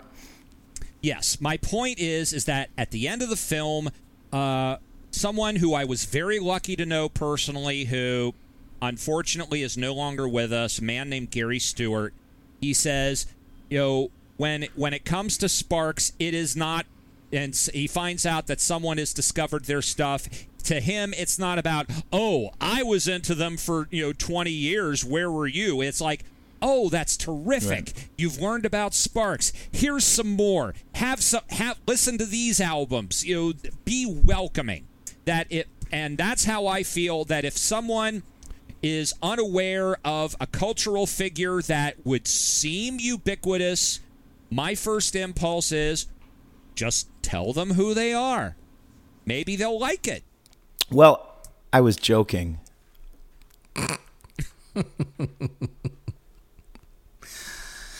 Um, you know what I think would have been cool if they had if Smokey and the Bandit 2 had been like a Halloween 2 style sequel where, where, where it picked up right where this one ended and they go to Boston and to get that clam chowder and that the majority of it takes place in the Northeast and it's Sally Fields' home turf and and and Burt Reynolds is the fish out of water. That would have been great. Wouldn't that have been great? I mean that would have at least been like the Crocodile Dundee sequels, uh, you know. I mean, Oh which- yeah, which are great. I think that is a capital idea. Mark, you can't comment because you didn't see the, the No, but Bandit I sequels. read the Wikipedia synopsis, and I think you have the better idea. Because what I saw in that Wikipedia synopsis is that they basically were making the same mistake that almost every comedy sequel does, which is they make the same movie all over again instead of expanding upon what they first created. Well, one of my favorite jokes in this movie is the way uh, you know Pat McCormick's like Paul Williams is his his son, right? Yeah. yeah. Okay, Theoretically, And, yeah. and his- this is my this is my boy. This and and Jackie Gleason. This is my, don't talk that way in front of my young son. It's like that is my favorite Southern joke in this movie that they keep over and over and like don't talk that way in front of my boy. It's like your boy is thirty five. with a great mustache. Yeah. Uh, I was trying to figure out what other movies have biker bikes getting knocked down outside of the roadhouse. Pee Wee's Big Adventure. Pee Wee's. right. And does it happen in every which way but loose? I feel like it has to. It's got to. It has to. Uh, I think it happens in Scavenger Hunt. oh, okay. Good one. Uh, I, I, I thought you were going to say scanners. I wish it happened in Scanners. you know, It should That's the only happen. thing that Well, can make Scanners better. Cro- Cronenberg's a gearhead, so I bet he might have put that in one of his movies if he had thought of it. That, I mean, Crash right. is really just one big knocking the Right. bikers' bikes. Right. Yeah, Fa Fast Company is uh, Cronenberg's stock car racing movie. It's Will it's William Smith and John Saxon and cars. It's not horror. So you guys, did, did you love? I mean, I, I, as I said earlier, I was not a, a gearhead. I was not into cars. Nobody in my family was into cars. But when that fucking Trans Am comes out of the truck at the beginning, I mean, it took my breath away. Like that, to me, a guy who doesn't care about cool cars, I'm like, this is a cool fucking car. And I think also, uh, I'd already been I'd already been a fan of the Rockford Files, so I was like, oh yeah, this is kind of like Rockford's car, but even cooler because it's got these fucking things coming out of the hood, and it's got this cool Firebird painted on the on the hood. Scott, right, but this is the movie that introduced all that stuff, right? yes. Although Yeah. I think Rockford Files must have been earlier, right? Mark Edward Heuck. Uh, God damn it. Uh, I believe the Rockford Files was earlier, but you know his was a Camaro, so that's Chevrolet. You know, Firebird was Pontiac, and you know the the Firebird was the the you know the sexed up version of the Camaro. No, I think the Trans Am was the sexed up version of the Firebird. I don't think Camaro comes into it. Well, I mean it's the same body style. Okay, they're- but I'm They're, Rockford Files they're, car. they're the same body style. yeah, they're Pontiac. The Rockford Files is also a Pontiac. you know, between the five divisions of GM, they were using the same designs and just you putting different names on them for the four divisions. So, you know, the Monte Carlo would be the same as uh, the Riviera. You know, you know, from Pontiac to Buick to Cadillac. You know, they'd just be they'd just be you know changing names all over the place. What do you got there, Scott? Uh, I'm looking up the Diablo sandwich. Oh, I already. There's a whole thing. There's a whole web page devoted to that sandwich Yes. and an investigation of such and whether there really was a sandwich and what it would have been. And the guy decided it must be pulled pork with some kind of barbecue sauce. And there's plenty of sauce all over that thing. But he's got like pork and hot sauce on a hamburger bun. yeah. Sounds pretty good. He's got some amazing screen grabs of uh, Gleason's mouth, like in close up, and like that. There's like there's like stringy stuff hanging off his lips, and that's why he decided it was pulled pork. When it came to eating, Gleason was very method. Yeah. Oh, he's totally eating that fucking thing. What about Dukes of Hazzard? Yeah, I never got into Dukes of Hazzard. Did you watch that show? I did. I did watch it, but I mean, the question is, would Dukes of Hazzard have happened without this movie? I mean, I know that this was not the template for Dukes of Hazzard; it was Moonrunners, but um, I mean, this definitely kickstarted that happening. It's got to be. It's got to be the reason for Duke. Moonrunners came out in '75, and it was shot in '73, and it's basically the, the blueprint for Dukes of Hazzard. But you know, like the whole thing with the, the starting off with the music, the very sort of laconic. I mean, that's that's definitely Smokey and the Bandit. Yeah, it's the Southern I think- culture and the CB culture. there there's enough of a gap between there's enough of a gap between uh, the release of Smokey and the Bandit and the premiere of Dukes of Hazzard that I don't think one directly causes the other. I think it's the culmination of Smokey, uh, the knockoffs that come from it, and you know just kind of already the existing car culture that was you know, in place going back to what made Moonrunners possible that they decided, okay, we've reached enough critical mass that we could get a TV show out of this. Do you want to hear the dismissive New York Times review of Smokey and the Bandit that, I'd love to came hear it. out on Friday, May 20th? They gave it to like the third string critic, Lawrence Van Gelder. I don't even know who that is. Right, exactly. Uh, Burt Reynolds plays King of Road in Motor Mayhem Tale. That's the headline. Whenever the weather starts to turn warm and Americans begin to take to the roads and drive ins again, the Hollywood assembly line disgorges another series of movies that employ cars as stars. In the case of the latest example, Smokey and the Bandit, which opened yesterday at the Radio City Music Hall, the advertising and publicity would have it that the principal performers are Burt Reynolds, Sally Field, Jackie Gleason, and Jerry Reed. But that is misleading. This is a movie for audiences capable of slobbering over a Pontiac Trans Am, 18 wheel tractor trailer rigs, dismembered police cruisers, and motorcycles.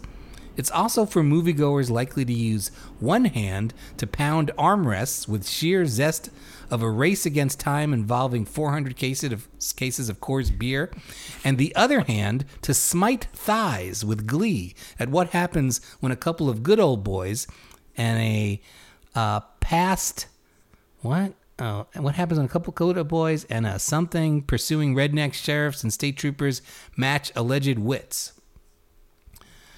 And just in the event that there is somebody out there incapable of recognizing the difference between a 6.6 liter Trans Am and a Hudson Terraplane or a new Peterbilt rig and a decrepit Reo truck, there is sufficient use of CB radios to let everyone know that while Smokey and the Bandit may not be a very original Motor Mayhem movie, it is at least a new one.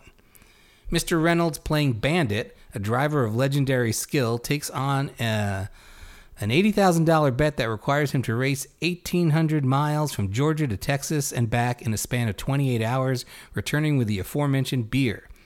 Bandit commandeers his friend Cledus to drive his rig while he takes the wheel of a Trans Am to act as the blocker or diversionary force. When Smokey, the law, turns up, all proceeds smoothly until the homebound trip when Bandit picks up a runaway bride to be. Touching off interstate pursuit by her prospective father in law, an outraged Texas sheriff named Buford T. Justice, who is accompanied by the bridegroom to be, his hulking nincompoop of a son, Mike Henry. By the way, has Mike Henry ever been in any other movies? Uh, I don't know. I could I could look it up. He's pretty bad. I think it's. Mike- impre- I think he's he's impressively bad. I feel like he's such a great kind of stiff. I think there's a picture of him on the Amazon thing, and, and he's like sort of like a Steve Reeves sort of beefcake thing. So he might have done. Beefcake Well, he was Tarzan. he seems like a Lyle Waggoner kind of guy. Oh, okay. There you go. Mark knows. yeah. He he played he played in uh, three late '60s Tarzan movies. All Oh, right, nice. that makes total Nice. sense. There you go. With Mr. Reynolds playing it cool and Mr. Gleason doing his burns and investing the film with a certain raunchy humor, the rest is up to the vehicles, and they don't do anything that hasn't been seen before. The movie is rated PG. Despite its regional settings and characters, Smokey and the Bandit abounds with scatology, profanity, and obscenity, neither uncommon to the streets of New York nor unknown to most of its inhabitants from the ages of two onward, or unspoken by most of them at one time or another. There you go. I've read that review before. Oh, you have? I have, and and I, re- I remembered it when you you uh, talked about using one hand to slap Yeah. the armrest and then the other. I was like, oh well, at least this uh, person is admitting that people can do you know walk and chew gum at the same time. Yeah. Typical New Yorker. Yeah, what a snob. What a fucking What a snob. Of course his name is Lawrence Van Gelder. I mean, Lawrence. his name? So I was looking at the cast, and you know how I was, we were talking about the uh, the heat stuff earlier. Yeah. Do you know who plays Branford's deputy? Sheriff George Branford's deputy, Michael Mann. All right, let's just. Wow. You thought I was joking. Maybe I wasn't. Wow. That's mind blowing. says it right here. It's got to be the same Michael Mann. There's no way that there can be two different Michael Manns. I think we should try to find all the connections between Smokey and the Bandit and Heat and, and put up an argument that Heat is actually a, a remake of Smokey and the Bandit in many I'm ways. with you. I, I, I can Well, totally see it. I once had I once had a fantasy that um, I used to work in a uh, three screen theater in Columbus, Ohio, and uh, I had this fantasy once that every screen was playing a different incarnation of Heat. So one screen was playing the De Niro Pacino movie, another was playing the Burt Reynolds uh, Heat, and then the third was playing the Joe Dallesandro Heat. Ah, That's some fantasy, Mark. Holy it's mackerel. not bad. All right, what what is the best? What what is everybody's favorite stunt in this movie? I okay, that's a great question. I'll tell you the worst one, the one that the, the one that seems lamest. I feel like for the most part, this has got some pretty good car chase stunts. I don't like the the the first one, which is where this black guy sitting on a pier, and for no real hmm. reason, he just sort of jumps off into the into the water. I'll, I'll say I'll say I think it's tied for for I have a two way tie for my favorite stunt. One is the one where the cop car lands on the flatbed truck. That's Yes. pretty fucking awesome. And the other one is the whole football field thing, which I was watching a, a little Jesus featurette and discovered that that that was real. I mean, they were totally out of control. They didn't realize the gla- grass was going to be so slippery, and that fucking car went right into that dugout, um, and, and people almost got killed. So I would say those two. Uh, I regret to inform you, it's not the same Michael Mann. Oh well, we, I know. what's your favorite? I looked Mark? him up. Yeah. He, he, he, he, he played Rabbi Jacobs on All in the Family. oh, okay. Well, there you go.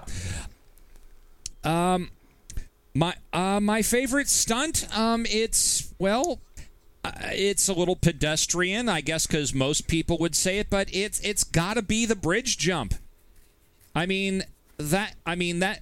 Like we've seen dozens of them ever since, but that first time, you know, when I saw it, you know, the only the modern equivalent I would put in is that moment in uh, Furious Six when you know the Michelle Rodriguez goes flying, and you know we just have that beautiful moment where I actually yelled out and when I yelled out in the theater, "Fuck you, gravity! I'm Vin Diesel." Yeah. That that's a great shot too. I'm psyched for the new Fast and Furious. Oh, it looks pretty. I good. got my ticks. What's your favorite stunt, Scott? Oh, I, I agree with you.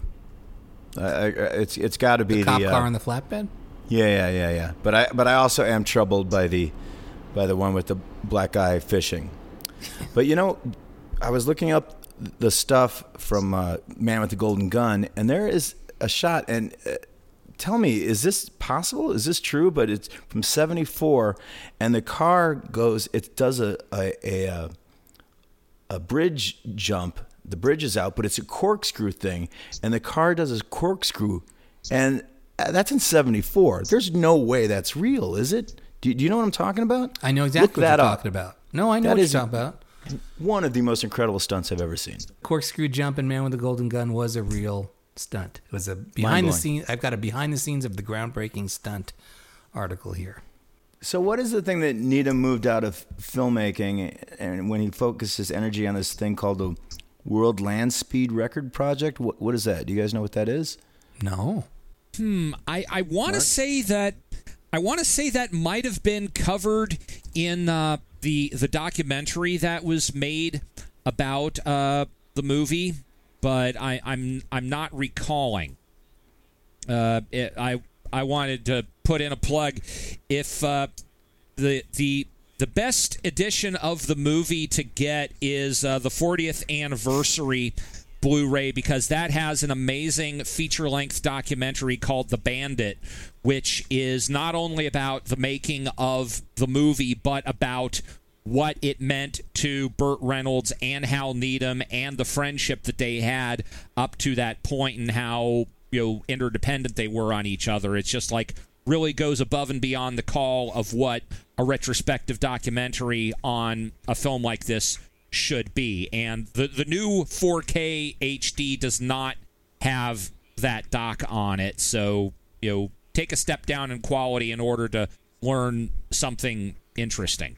But because it doesn't talk about the land speed record, but it does talk about this failed doll that Hal Needham was trying to sell. That Hal Needham had gotten one of the major toy companies to back a stuntman doll that you that I think Dick Van Dyke did uh, the pitch reel for it. It was a doll that could you know you could put through you know you know miniature you know western sets and jump over stuff. You know, kind of like the Evel Knievel bikes, but the the the toy never took off. Well, speaking of the Needham and Reynolds thing, do we need to talk about the Cliff Booth, Rick Dalton thing, or is that just too obvious to talk about? let's talk about it because I was going to ask about it because I couldn't remember if that's the relationship that that that's based on or there was some other stuntman actor relationship. it's a relationship, but it's not the relationship. Uh, it's he. I don't know why he is you know playing it cagey, but um, uh, some some of it is based off of uh, Kurt Russell's stuntman. Uh, some of it is based on a guy named Gary Kent, who went on to uh, make uh, low budget films of his own, and. Uh, And who is, who is and- Gary Kent, Kent stuntman for? Um, I don't know if there was one specific actor that he was the regular stuntman for, but he was a long-time uh, stuntman who went on to make his own films.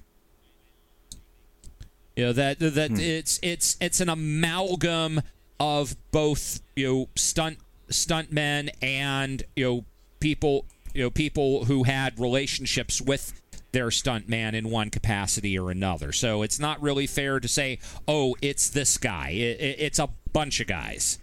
Uh, when when when Once Upon a Time in Hollywood was on the way to being released, uh, the New Beverly was screening several movies that had been influential in the story's creation, and I was writing notes about them and and all these actors that came into play. You know, all these uh, '60s square-jawed football player actors who got left aside when uh, you know counterculture actors started becoming bankable. I had a bunch of I had a bunch of my favorite quotes from the movie, uh, or quotes that I had questions about. Well, of course, I like 68 extra fat and size 12 dwarf, which is the first Burt Reynolds one-liner. Um, I was curious about Jerry Reed saying, "What are we going to do? Kidnap the Pope?" and wondering if that happened to be a reference to Gone with the Pope, that Duke Mitchell movie. Um, I don't think, I don't think it's a reference to that. However, um, uh, you know what what Duke Mitchell never owned up to is that I think it, it didn't reach the market until after uh, Smokey and the Bandit was released, but there was a bestseller by Robert Ludlum, the guy who wrote uh, you know the Holcroft Covenant and the Bourne Identity, and the uh, he wrote a book called The Road to Gandolfo about a bunch of guys who do kidnap the Pope and do demand a dollar in ransom from every Catholic. So Aha. What about Charles Shyer working on, on, on the script on this movie? Something I, I never realized until seeing it this time. Did you know that? Uh, yeah. Actually, I was asking Jim Healy about that today, and he was saying, you know, because I was saying, what what is a good sort of what what's a good screwball comedy for me to watch in in trying to trying to see what Reynolds might have been referencing. You know, with his whole with the whole Sally Field thing, because I was like, you know, it feels like it happened one night, maybe. I think that's right on. Yeah, and and he was like, "Well, I don't, you know, I don't know what Reynolds was thinking, but of course Charles Shyer wrote on this thing, and he was totally into classic Hollywood and blah blah blah." So, Right. yeah. Burt Reynolds has this line where every time I hear it, I have to stop and think about what is what is he saying, and it's not that it's not that funny, and it's more obvious than I feel like it than I make it. But he said, you know, the first thing he says to to Sally Field, he says, "The last time I saw legs like that, they had a message tied to them." And I always have to stop and say, "What does that mean?" And I think he's referencing like carrier pigeons. Like he's saying she has scrawny legs like a pigeon. But then he says his legs are skinnier, right? Right, because she doesn't have scrawny legs. So I don't know what the fuck that joke even is. Mark Edward Well- Heuck. I wouldn't put it past him that it is a skinny leg joke because, uh, well, remember one of uh, the great uh, Joe Tex songs was "Skinny Legs and All," and I love, and you know the story behind that is, you know, when you know there's this crowd that's reacting to it, and the story is that you know the Atlantic Records crew had done the song and they thought it was missing something. They you know, invited a bunch of people off the street and they gave them food and booze and played them this song and they just started laughing at it and they said, "Yeah, we need to put that in there." So, I think, you know, having skinny legs would be a southern thing. Uh, or I, there's an old uh, Fannie Flagg bit where she's uh, playing a cashier talking to a friend of hers, and every time you know she rings up an item, it's supposed to be a you know a punchline on what they've just talked about, like. Oh, I saw your daughters marching in the parade yesterday. They're so pretty. Frog legs. right. Uh, and then here's a great. It, I think it's the first thing that Jackie Gleason says, and it's one of my favorite things. He gets up, he gets out of the car, and he says, "Hold up on that car wash, gentlemen," which makes me laugh every time because it's such a weird, funny thing for him to say to these guys who are about to dismantle uh, that car. And then Burt Reynolds says, "This ain't no seat cover," because because Jerry Reed's asking him what's Right. next. to This ain't no seat cover. I'm sitting next to Lawrence of Arabia, which is another one of these. Like, okay, that movie was what, twenty years old at that point. Not that old. Wasn't it like about No, 10 would've- years old at that point?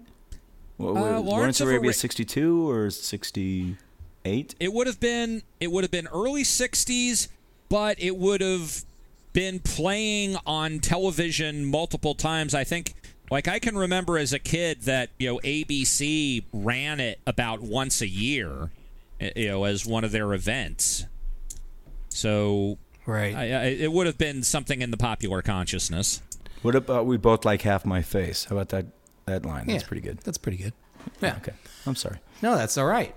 Uh, Gleason says he's talking about what the problems with Sally Field and and and and he says it happens every time a dancer starts poontanging around with. Yeah. And I don't even know what the rest of the line is, but I don't think I've ever heard poontang as a verb before. No. Poontanging around. Well- that's a, that's one that I've never heard before or since. Yes, Mark. Well, that well that well that's the that's the genius of Burt that he can use words in a way that they weren't uh, intended. Uh, Ho, you know, ho, I, ho, I ho, think of uh, Hold You on, said hold on. bandit when you meant said Smokey. It's Jackie. okay, point taken. We're even. Ah. but I But think that is of, the uh, genius of Gleason. All right, Yes. yes. When he calls her a koozie, ugh. You know, remember that a koozie is also something you put around your beer to keep it cold. So uh, that's a double Right. entendre. Right, exactly. Um, it, it certainly is. And in a movie about Coors, it's a pretty good one. Great Gleason line. uh, he's complaining about all the damage and all the cost to them, and he says, "I, de- you know, we, we, I was, I decorated the whole town at a cost of forty dollars." That made me laugh. Yeah. oh, that is pretty good. Um, he must, he must say Possum's Pecker at some point. Which it seems to me, if Possum's Pecker could be in the movie, that he could have said Dick if that's what he But meant. see, that's was- what I'm saying. They let him get away with one pecker. Hmm. You know, he they'd reach their limit, and twat and dick, they're like, all right, that's enough. Right. You know, I mean, does that not make that makes sense, right? Yeah. Yeah, well, oh, well, George Carlin had the bit about the seven words you can't say on television, and then he added that there were three more: fart, turd, and twat. You know, twat's twat, and that's right. that. But you know, you, you know, now we have these rules that you can only say fuck so many times before you get an R rating. I mean, you know, Once. it was a lot looser in the '70s, but maybe there was a certain amount, and it's like, all right, you've reached that amount. Do something about that line. I language was definitely policed harder than sex or violence. Okay. I I I, I, can, I'll I. I, I can I can say that. Uh, look at all the president's men, though. You know, like they say they say fuck a lot more than most R-rated movies than you'll see now. And I think it was just because they were looking at the, the subject matter and they're like, okay, you can get away with that. Um, I think it was I think be- much more on a case by case basis back then. What was I all think the President's Men specific rated? case PG? of all of all the President's Men is that it was in the public record, so it was like, well, I mean, this is what was actually said, so you know, what are we gonna do? Pretend that they said something else? That would be that would be lying. right. Sure. So when they make the eventual movie about the cheerleader who just won her case in the Supreme Court, they can use all those swear words she used in her social media post. Sure. Almost got But it- expelled. it's still going to get an R rating.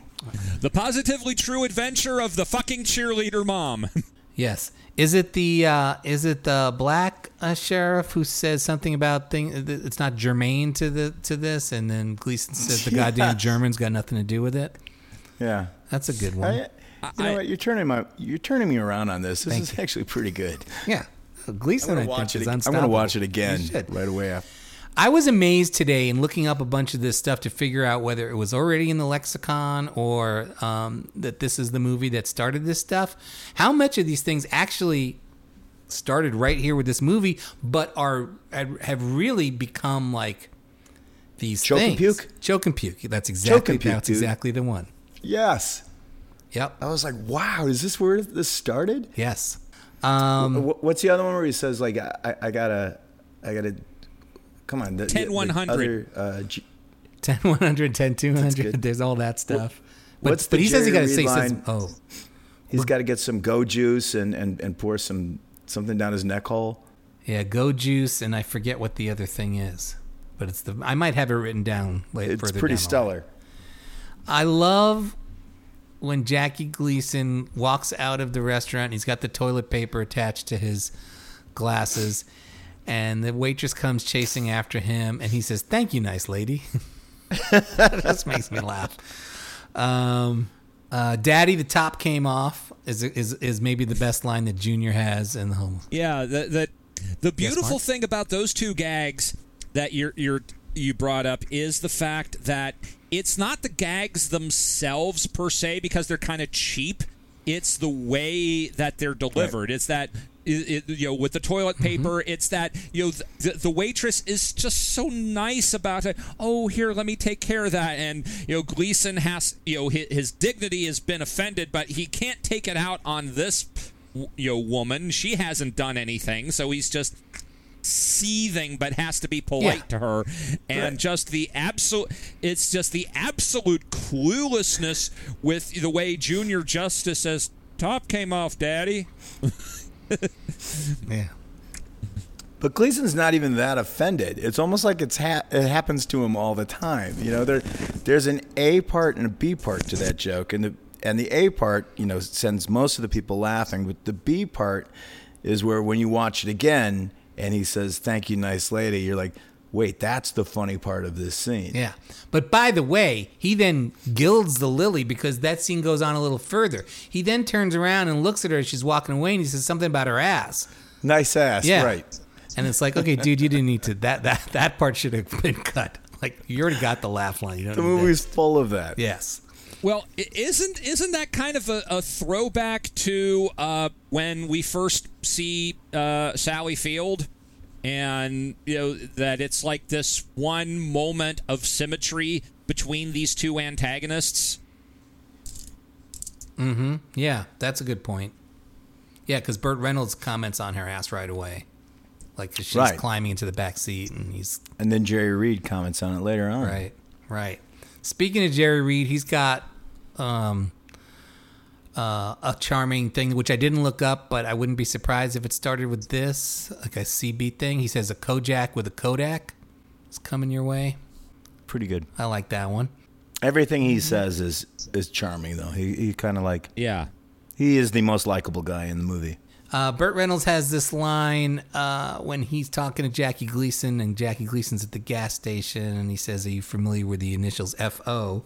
Which is pretty funny, but reminded me of the much better joke in The Odd Couple, Yes. Uh, which is I've been looking at this thing all night trying to figure out why you write, wrote "fu." It took me all night to figure out what "fu" means. No, it, it it took me it took me all day to figure out that "fu" means Felix Unger. That's a joke. It's one of my favorites. That's great. Oh, and and uh, Charles Shyer used to write for the Odd Couple. Ah. But now, is that a Isn't- is that an Odd Couple show line or is that an Odd Couple movie line? No, it's from the play. oh, it is. Okay. But but if you'd worked on the, the show, you definitely would have read the play. yeah. Oh yeah. Sure. I have heard right. I have heard urban legends that one of the episodes of The Odd Couple has a reference to the aristocrats joke. Oh yeah. It's that Felix and Oscar are going into a talent agent's office and like this family act walks out and you know the the the, the person at the desk is saying, "Oh, what, that was oh, that was uh, the aristocrats." that the I, I, I, I haven't seen the footage. You know, it could be an urban legend. It could be legitimately suppressed when they figured out what it is. But I, I have, I have seen that story in print. Okay, the last little note I had was I like when, and I don't know that this is deliberate at all, but uh, they're talking about what if they were stuck on an island together, and Burt Reynolds says it would never, it'd never be boring. But while he's saying that, he looks more bored than he's ever been in any movie. Like he's, he couldn't look any more bored when he says it'd never be boring with the two of them on an island. Yeah, it's not a good scene, and you know you're turning me around on, on a lot of the stuff in this Sorry, movie, but yeah. that's one thing that I can't be turned around on. That's that's a really The chemistry between Field and, and Reynolds leaves you cold. little bit, which is which is weird because I know something was happening, but you know that that doesn't necessarily mean it translates to the screen. You know, we've seen plenty of examples of that. Well, they do have that kiss, which really looks awkward. It's one of those like they're really smashed together, and it just looks like it hurts, and you don't know why they're they're shoving each other's faces into each other as hard as they are. Like you know, somebody's lips were torn on some fucking teeth in that kiss, Or a mustache. or a mustache. Yeah. I will give it the benefit of the doubt in that it you know when when that line is delivered it's it's it's one of those moments where all right you know when when are we gonna get when are we gonna get to brass tacks you know we're we're dancing around everything and now you're just prolonging the inevitable when we should be getting down to what needs to happen you know, you know that because I mean, it's it's just it, it comes just before when she finally says, "Take off your hat." I wish she. I wish when he did take off her hat, his hat, she had said, "Put it back on," because that toupee is is painful. Like that would have been great. He didn't have a toupee back then, did he? Sure, he did. Fuck No way, because I was I was looking. Or it was that- like a, that- a, a serious comb over. One one of those. Two. I think it was a tube.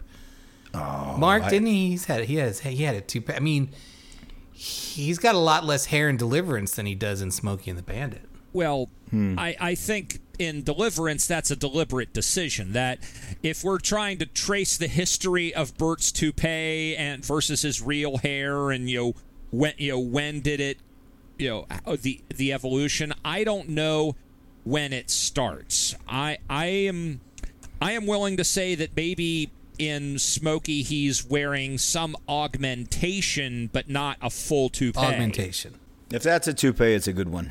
And look, e- even even in the later years, I think about uh, you know Robert Forster's line in Jackie Brown's like, "Yeah, I got a toupee, and I look in the mirror, I see me."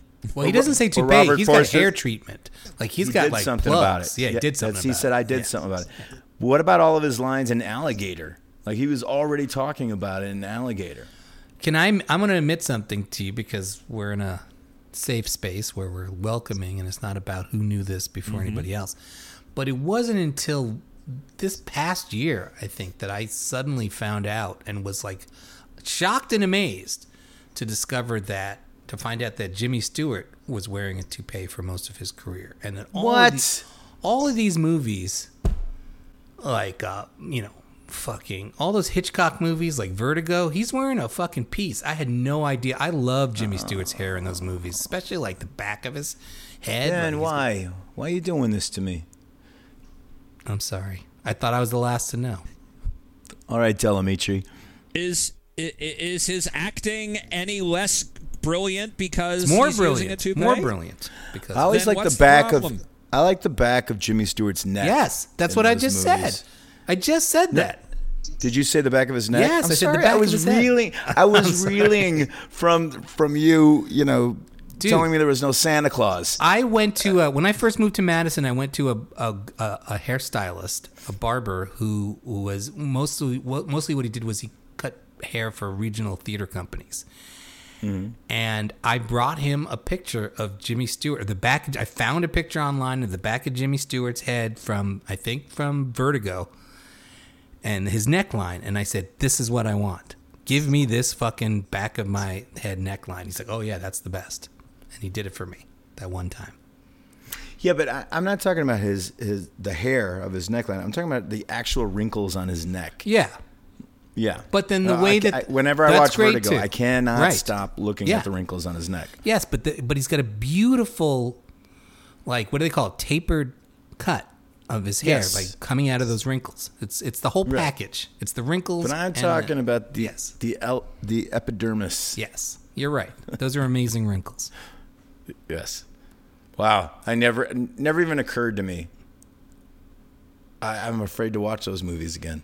I know. I- you know, Mark. The problem is, I feel like I'm just going to be staring at his head from now on, and and I don't need that in my life at this point. I'm acutely sympathetic because uh, for years I just you know watched Bryce Dallas Howard and thought, okay, fine enough actress, and and then one day She's somebody she's wearing a rug too. No, one day somebody pointed out pointed out the fact that she has a large posterior, and it's a really and like you never noticed, and consequently. That's all I can ever see from this point forward when I look at Bryce Dallas Howard. Well, apparently I'm an ass man because when I walk down the street, people yell out at me, "Hey, you're an ass man." I am a monumental ass. Uh, Pour one out for Rodney. Somebody come up with a good joke about Bryce Dallas Howard's ass, and and and that really being a reference to her dad. The village. yeah. They call her ass a, a village. Don't talk about Ron Howard like that. So, what movies were playing when uh, this movie was playing? Oh, I thought you'd never ask. Oh, yeah, this is my favorite part of the show. Okay, good. Yes. I think you know you used to be on a, a quiz show. So, Mark, I'm going to read you. I know that Scott sucks at this game, and there's no shame in that. There's no shame in No. that. I'm going to little read shame. you. I'm going to read you a couple of taglines from posters uh, from t- newspaper ads, movies showing that day. You tell me what movie I'm talking about. You ready? Yeah, Mark, bring it on. Are you? okay. Is it a phantom, a demon, or the devil himself? There's nowhere to r- turn, nowhere to hide, No way to stop. Okay, this is not. This is 1977, or the devil himself. Um, It's a tricky one because of those words. The Heretic. no, no. Exorcist 2: The Heretic had already come and gone by that point. Uh, it's not The Omen because that was also 1976. Um, oh, is it uh, The Chosen? It's not the, The Chosen? The chosen. It was the quickening. Wait, whoa, whoa, whoa, whoa. The chosen with Robby Benson. No, The Chosen with Kirk Douglas and uh, it, it is it is alternately known Oh, as Fury. Holocaust 2000 and uh, Reign of Fire. I love all that info, but you're wrong. And I'm going to give you a. This, I'll read it again. Is it a phantom, a demon, or the devil himself? There's nowhere to turn, nowhere to hide, no way to stop. Dot dot dot. I'll give you a cast member of this Used movie. cars. Ooh, you're getting warm. Uh, Ronny Cox is in this movie, and I mentioned him because we talked about him last time. Uh, Deliverance. And I didn't even know Ronny Cox is in this movie, and I love this movie. Okay, you guys both. You, you, sorry, sorry, Mark. Oh, the car. It's the car. Yes, it's the, the car. car. Yeah. Here's here's another one. A mother's agonizing struggle against the unimaginable. What was it? Terrible tag. Mother's oh oh God, uh, a mother's agonizing struggle against the inevitable, Unimaginable. Unimaginable. unimaginable. Um, And then the, then Is it it literally says it literally says what was it? Like that's part of the tagline. What was it? It's alive. That's a good guess. um, is it a horror film? Well, nominally, yes. Okay, so it is not. It's not the devil within her with Joan Collins. Okay, good, good, No. good hint. Okay, a mother, a mother's struggle. Uh, it, is it, is it Audrey Rose? Yes, it is. Mark. Oh, Pulled it out. yes. Nice. nice. Phew. Look at him. He's breathing easy. Hey, look. We're back on Comedy Central, and things are going all right. Uh, well, here's a movie I, I saw for the first time last year. Oh, I guess there's no tagline that I can read from this thing. Well, all right, I'm gonna I'm gonna I'm gonna block out a keyword, but the tagline is this: the power of blank has never been so real or so brilliant. That's the tagline for this movie. And and the what I'm what I'm leaving out is the name of the director. The power of Oh, has never been so real or so brilliant. Has never been so 1977, real. May of 1974. Sorcerer. That's a good guess. 1977. You're not that bad. as it turns Well, yeah. out. Yeah, well, I mean, Sorcerer was a, a 77 movie and got eclipsed by Star Wars and Smokey and the Bandit, but uh, the power of No justice. ha- has never been the power of okay the director has never been uh 1977 is it valentino by ken russell No. That's a hell of a guess. Uh, no, it's Cross of Iron, Sam Peckinpah. The power, of, Peckinpah. the power of Peckinpah. It's a, it's alliteration at its finest. It's a lot of alliteration, Yeah. my friend. yeah. A lot of alliteration by anxious anchors placed in powerful posts. Okay, right next to that, peter percival patterson's pet pig porky uh, in 1943, 16 German paratroopers landed in England. In three days, they almost won the war. Circle of Iron. the eagle has landed Nice, Mark Edward Nice. Heuck again for the win. There he goes. Well, here's so so, we so Mark. Early on, you were talking about Star Wars and um, Smoking the Bandit being the two biggest things, the number one, number two biggest things of 1977 in the world of film. But what certainly I would have to say was the third, and maybe even maybe somebody else would probably argue is higher up on that top three. Is this uh, this movie now, which doesn't have a tagline, but in the ad for this says the biggest hit in America.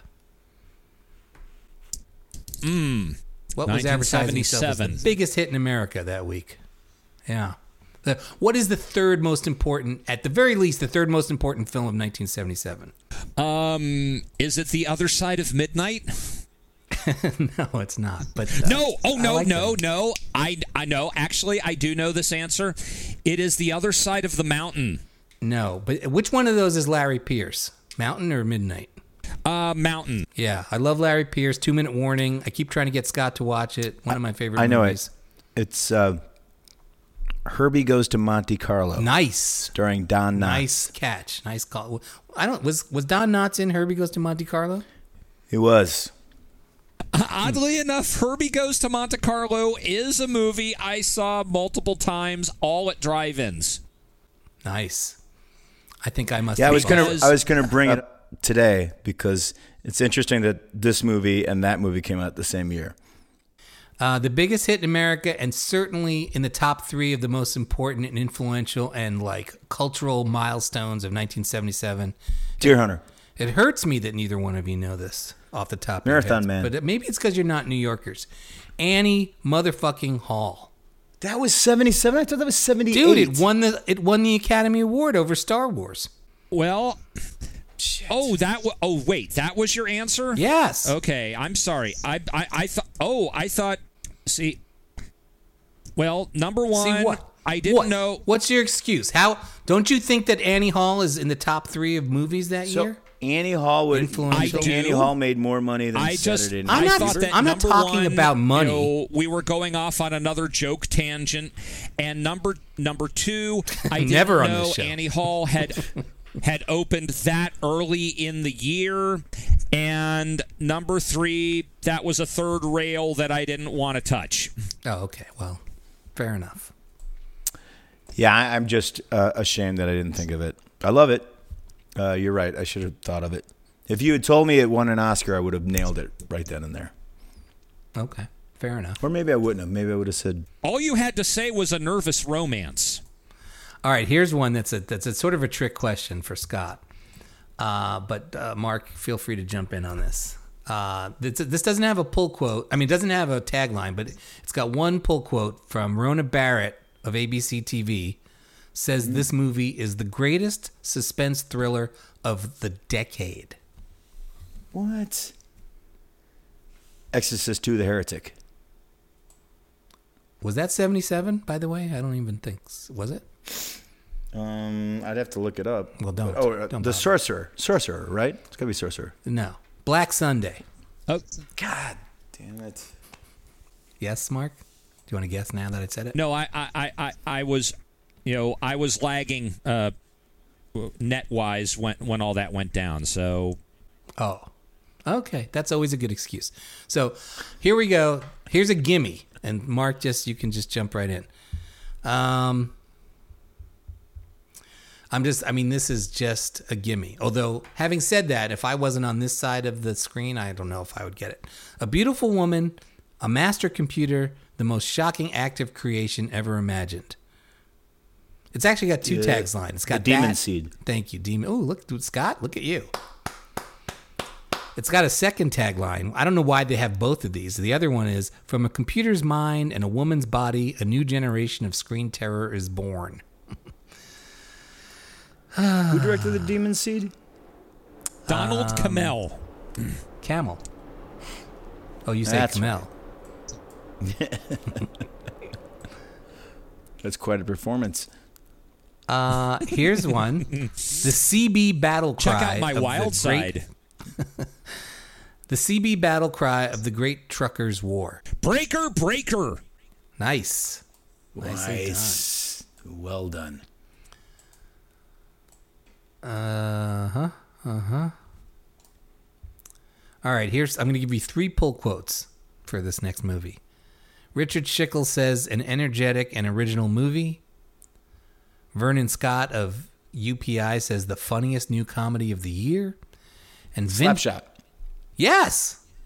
Damn, you didn't even you didn't even wait to the third quote. Look at you. Look at you. What do you just have a list of 1977 movies in front of you? No, I mean, obviously, You're looking down at something. I'm listening to you. Winner, loser, lover, loudmouth, the man. And I'll tell you who's in this movie. You ready? Yes. I'll read you the tagline. I'll, I'll, I'll- I'll read you that tagline. There's one more tagline, and then I'll tell you some people in the cast. So it's winner, loser, lover, loudmouth, the man. And then it says, the story you only think you know. The greatest. Yes, I didn't even have to give the cast. Fantastic. What is it? It's a it's the Muhammad Ali movie. Oh, movie. it's the, greatest. Muhammad Ali movie. Okay. I was gonna give you Ernest Borgnine, John Marley, Robert Duvall, David Huddleston, Ben Johnson, James Earl Jones. Listen to this cast. I've never seen. I know. It. Has any? Have I've you guys seen seen The either. Greatest? no. I just Never know that a good chunk was ghost directed by Monte Hellman. Oh, Really? nice. I was watching two guys in the Criterion Closet the other day. I'll bet you were. on YouTube. And one of them, who who was this? It was um, I can't remember who the two directors are, but one of them pulled out Two Lane Blacktop and said, "Oh my God, this is great," and the other one did not know the movie at all. And when he said Monte Hellman, the other director still didn't know who- what he was talking about. and they'd worked on movies together before. Um, no, but they were both pretty like big, you know, sort of Criterion level directors. Uh, might have been that Polish guy, Paweł Pawlowski, or whatever his name is. Oh, I love him. Yeah, Oh yeah, he might be Cold War so damn good. Blacked up. It's great. Well, that's actually it for the New York Times from that Friday. Oh, okay. But that's all right. We've been talking for two hours and twenty minutes. And, yeah, we the movie ended about an hour ago. right. That's right. I we tried. To I keep started it. Yeah. I will say this about Smokey and the Bandit. It is, and we did say this before, it's economical as fuck. It moves and it's like done. 90 minutes and you're out. And honestly, watching um, it happened one night, I'm like, this fucking thing drags, you know, and that's supposed to have set the standard for screwball comedies. That's an hour 45, if not longer, and you feel that movie. In its Well, there's a lot of stuff going on before they actually get on the road. Well, even when they're on the road, there's a lot of shit that's there's a lot of them sitting around in those like flop house rooms with the curtain between them, and it's like, okay, I don't need three of these scenes. It's supposed to have happened one night, and meanwhile, there's at least three nights of bullshit between the three, the two of them. All right, take it easy on it. Happened one night. It's okay? pretty great. It's pretty great, but I, you know, uh, it doesn't move the way Smokey and the Bandit moves. I'll give it. That, I'll say that about it. It doesn't have to. No, it doesn't have to. Clark Gable's pretty good. Pretty funny guy. Yeah, those ears. One, Yeah. one last observation I'd like to throw in is the Please. the fact that there are so many movies from the 70s onward where Universal is tapping into car culture. You know that besides like the same year that they released Smokey and the Bandit, they they gave a nominal release to Robert Klaus's Checkered Flag or Crash with uh, Joe Don Baker and Susan Sarandon, which is this you know low budget Philippine you know road race movie. And you know, few years after Smokey and the Bandit, we get the Blues Brothers, and now obviously the Fast and the Furious is their cash cow, and you know that along the and and you know I think if we w- went along the way, we'd find other movies connected to to the studio that depended on uh, King of the Mountain is another one that I, I Oh, one of Ben's favorites. That, that when I think when I think about cars, I think about Universal more than any other studio. Even though obviously there have been plenty of other great car movies from all the other majors. I mean, you know. 20th alone did, you know, Dirty Mary, Crazy Larry, and Vanishing Point and Race with the Devil. But for some reason, I think Universal just established themselves as the Hot Rod studio. And ironically, Paramount made Hot Rod. Well, that's a good observation, especially on the eve of uh, Fast and Furious 9. Oh yeah, that's right. Good thinking. Well, gentlemen, it's been an absolute pleasure. Uh, love talking Yeah. Smoking the Bandit with both of you, Scott. I appreciate your uh, your, your counter your counter attack. I mean, I think you guys changed my mind. I, I, I uh, I'm- gonna watch it again right now. You don't have to see. I mean, I've got I've got another day before the rental wears off, so I might as well watch it again. All right, I can hook you up with the 4K. You could. I'll just watch it again. I'll I'll, I'll put it on the projector, watch it. Uh, Did you not watch it on the projector? no, I did. Oh, okay. It's got a nice grain to it, so it kind of looks it looks filmic. Yeah. Um, so it's all right. Oh. But, uh, And What do we think is going on with Gleason and that skin tone, that bronzing? I mean, that's like a pre-Trump bronze. I, is that is that is that is that painted on? Did he get a tan? probably what he was doing at the time, right? I mean, it'd been a while for him, right? So you think it's not a character thing? It's like Gleason was walking around like that all the time. All right. So anyway, we're done. Thanks everybody. Yeah, we're done. Goodbye. It's been a pleasure. Okay, bye.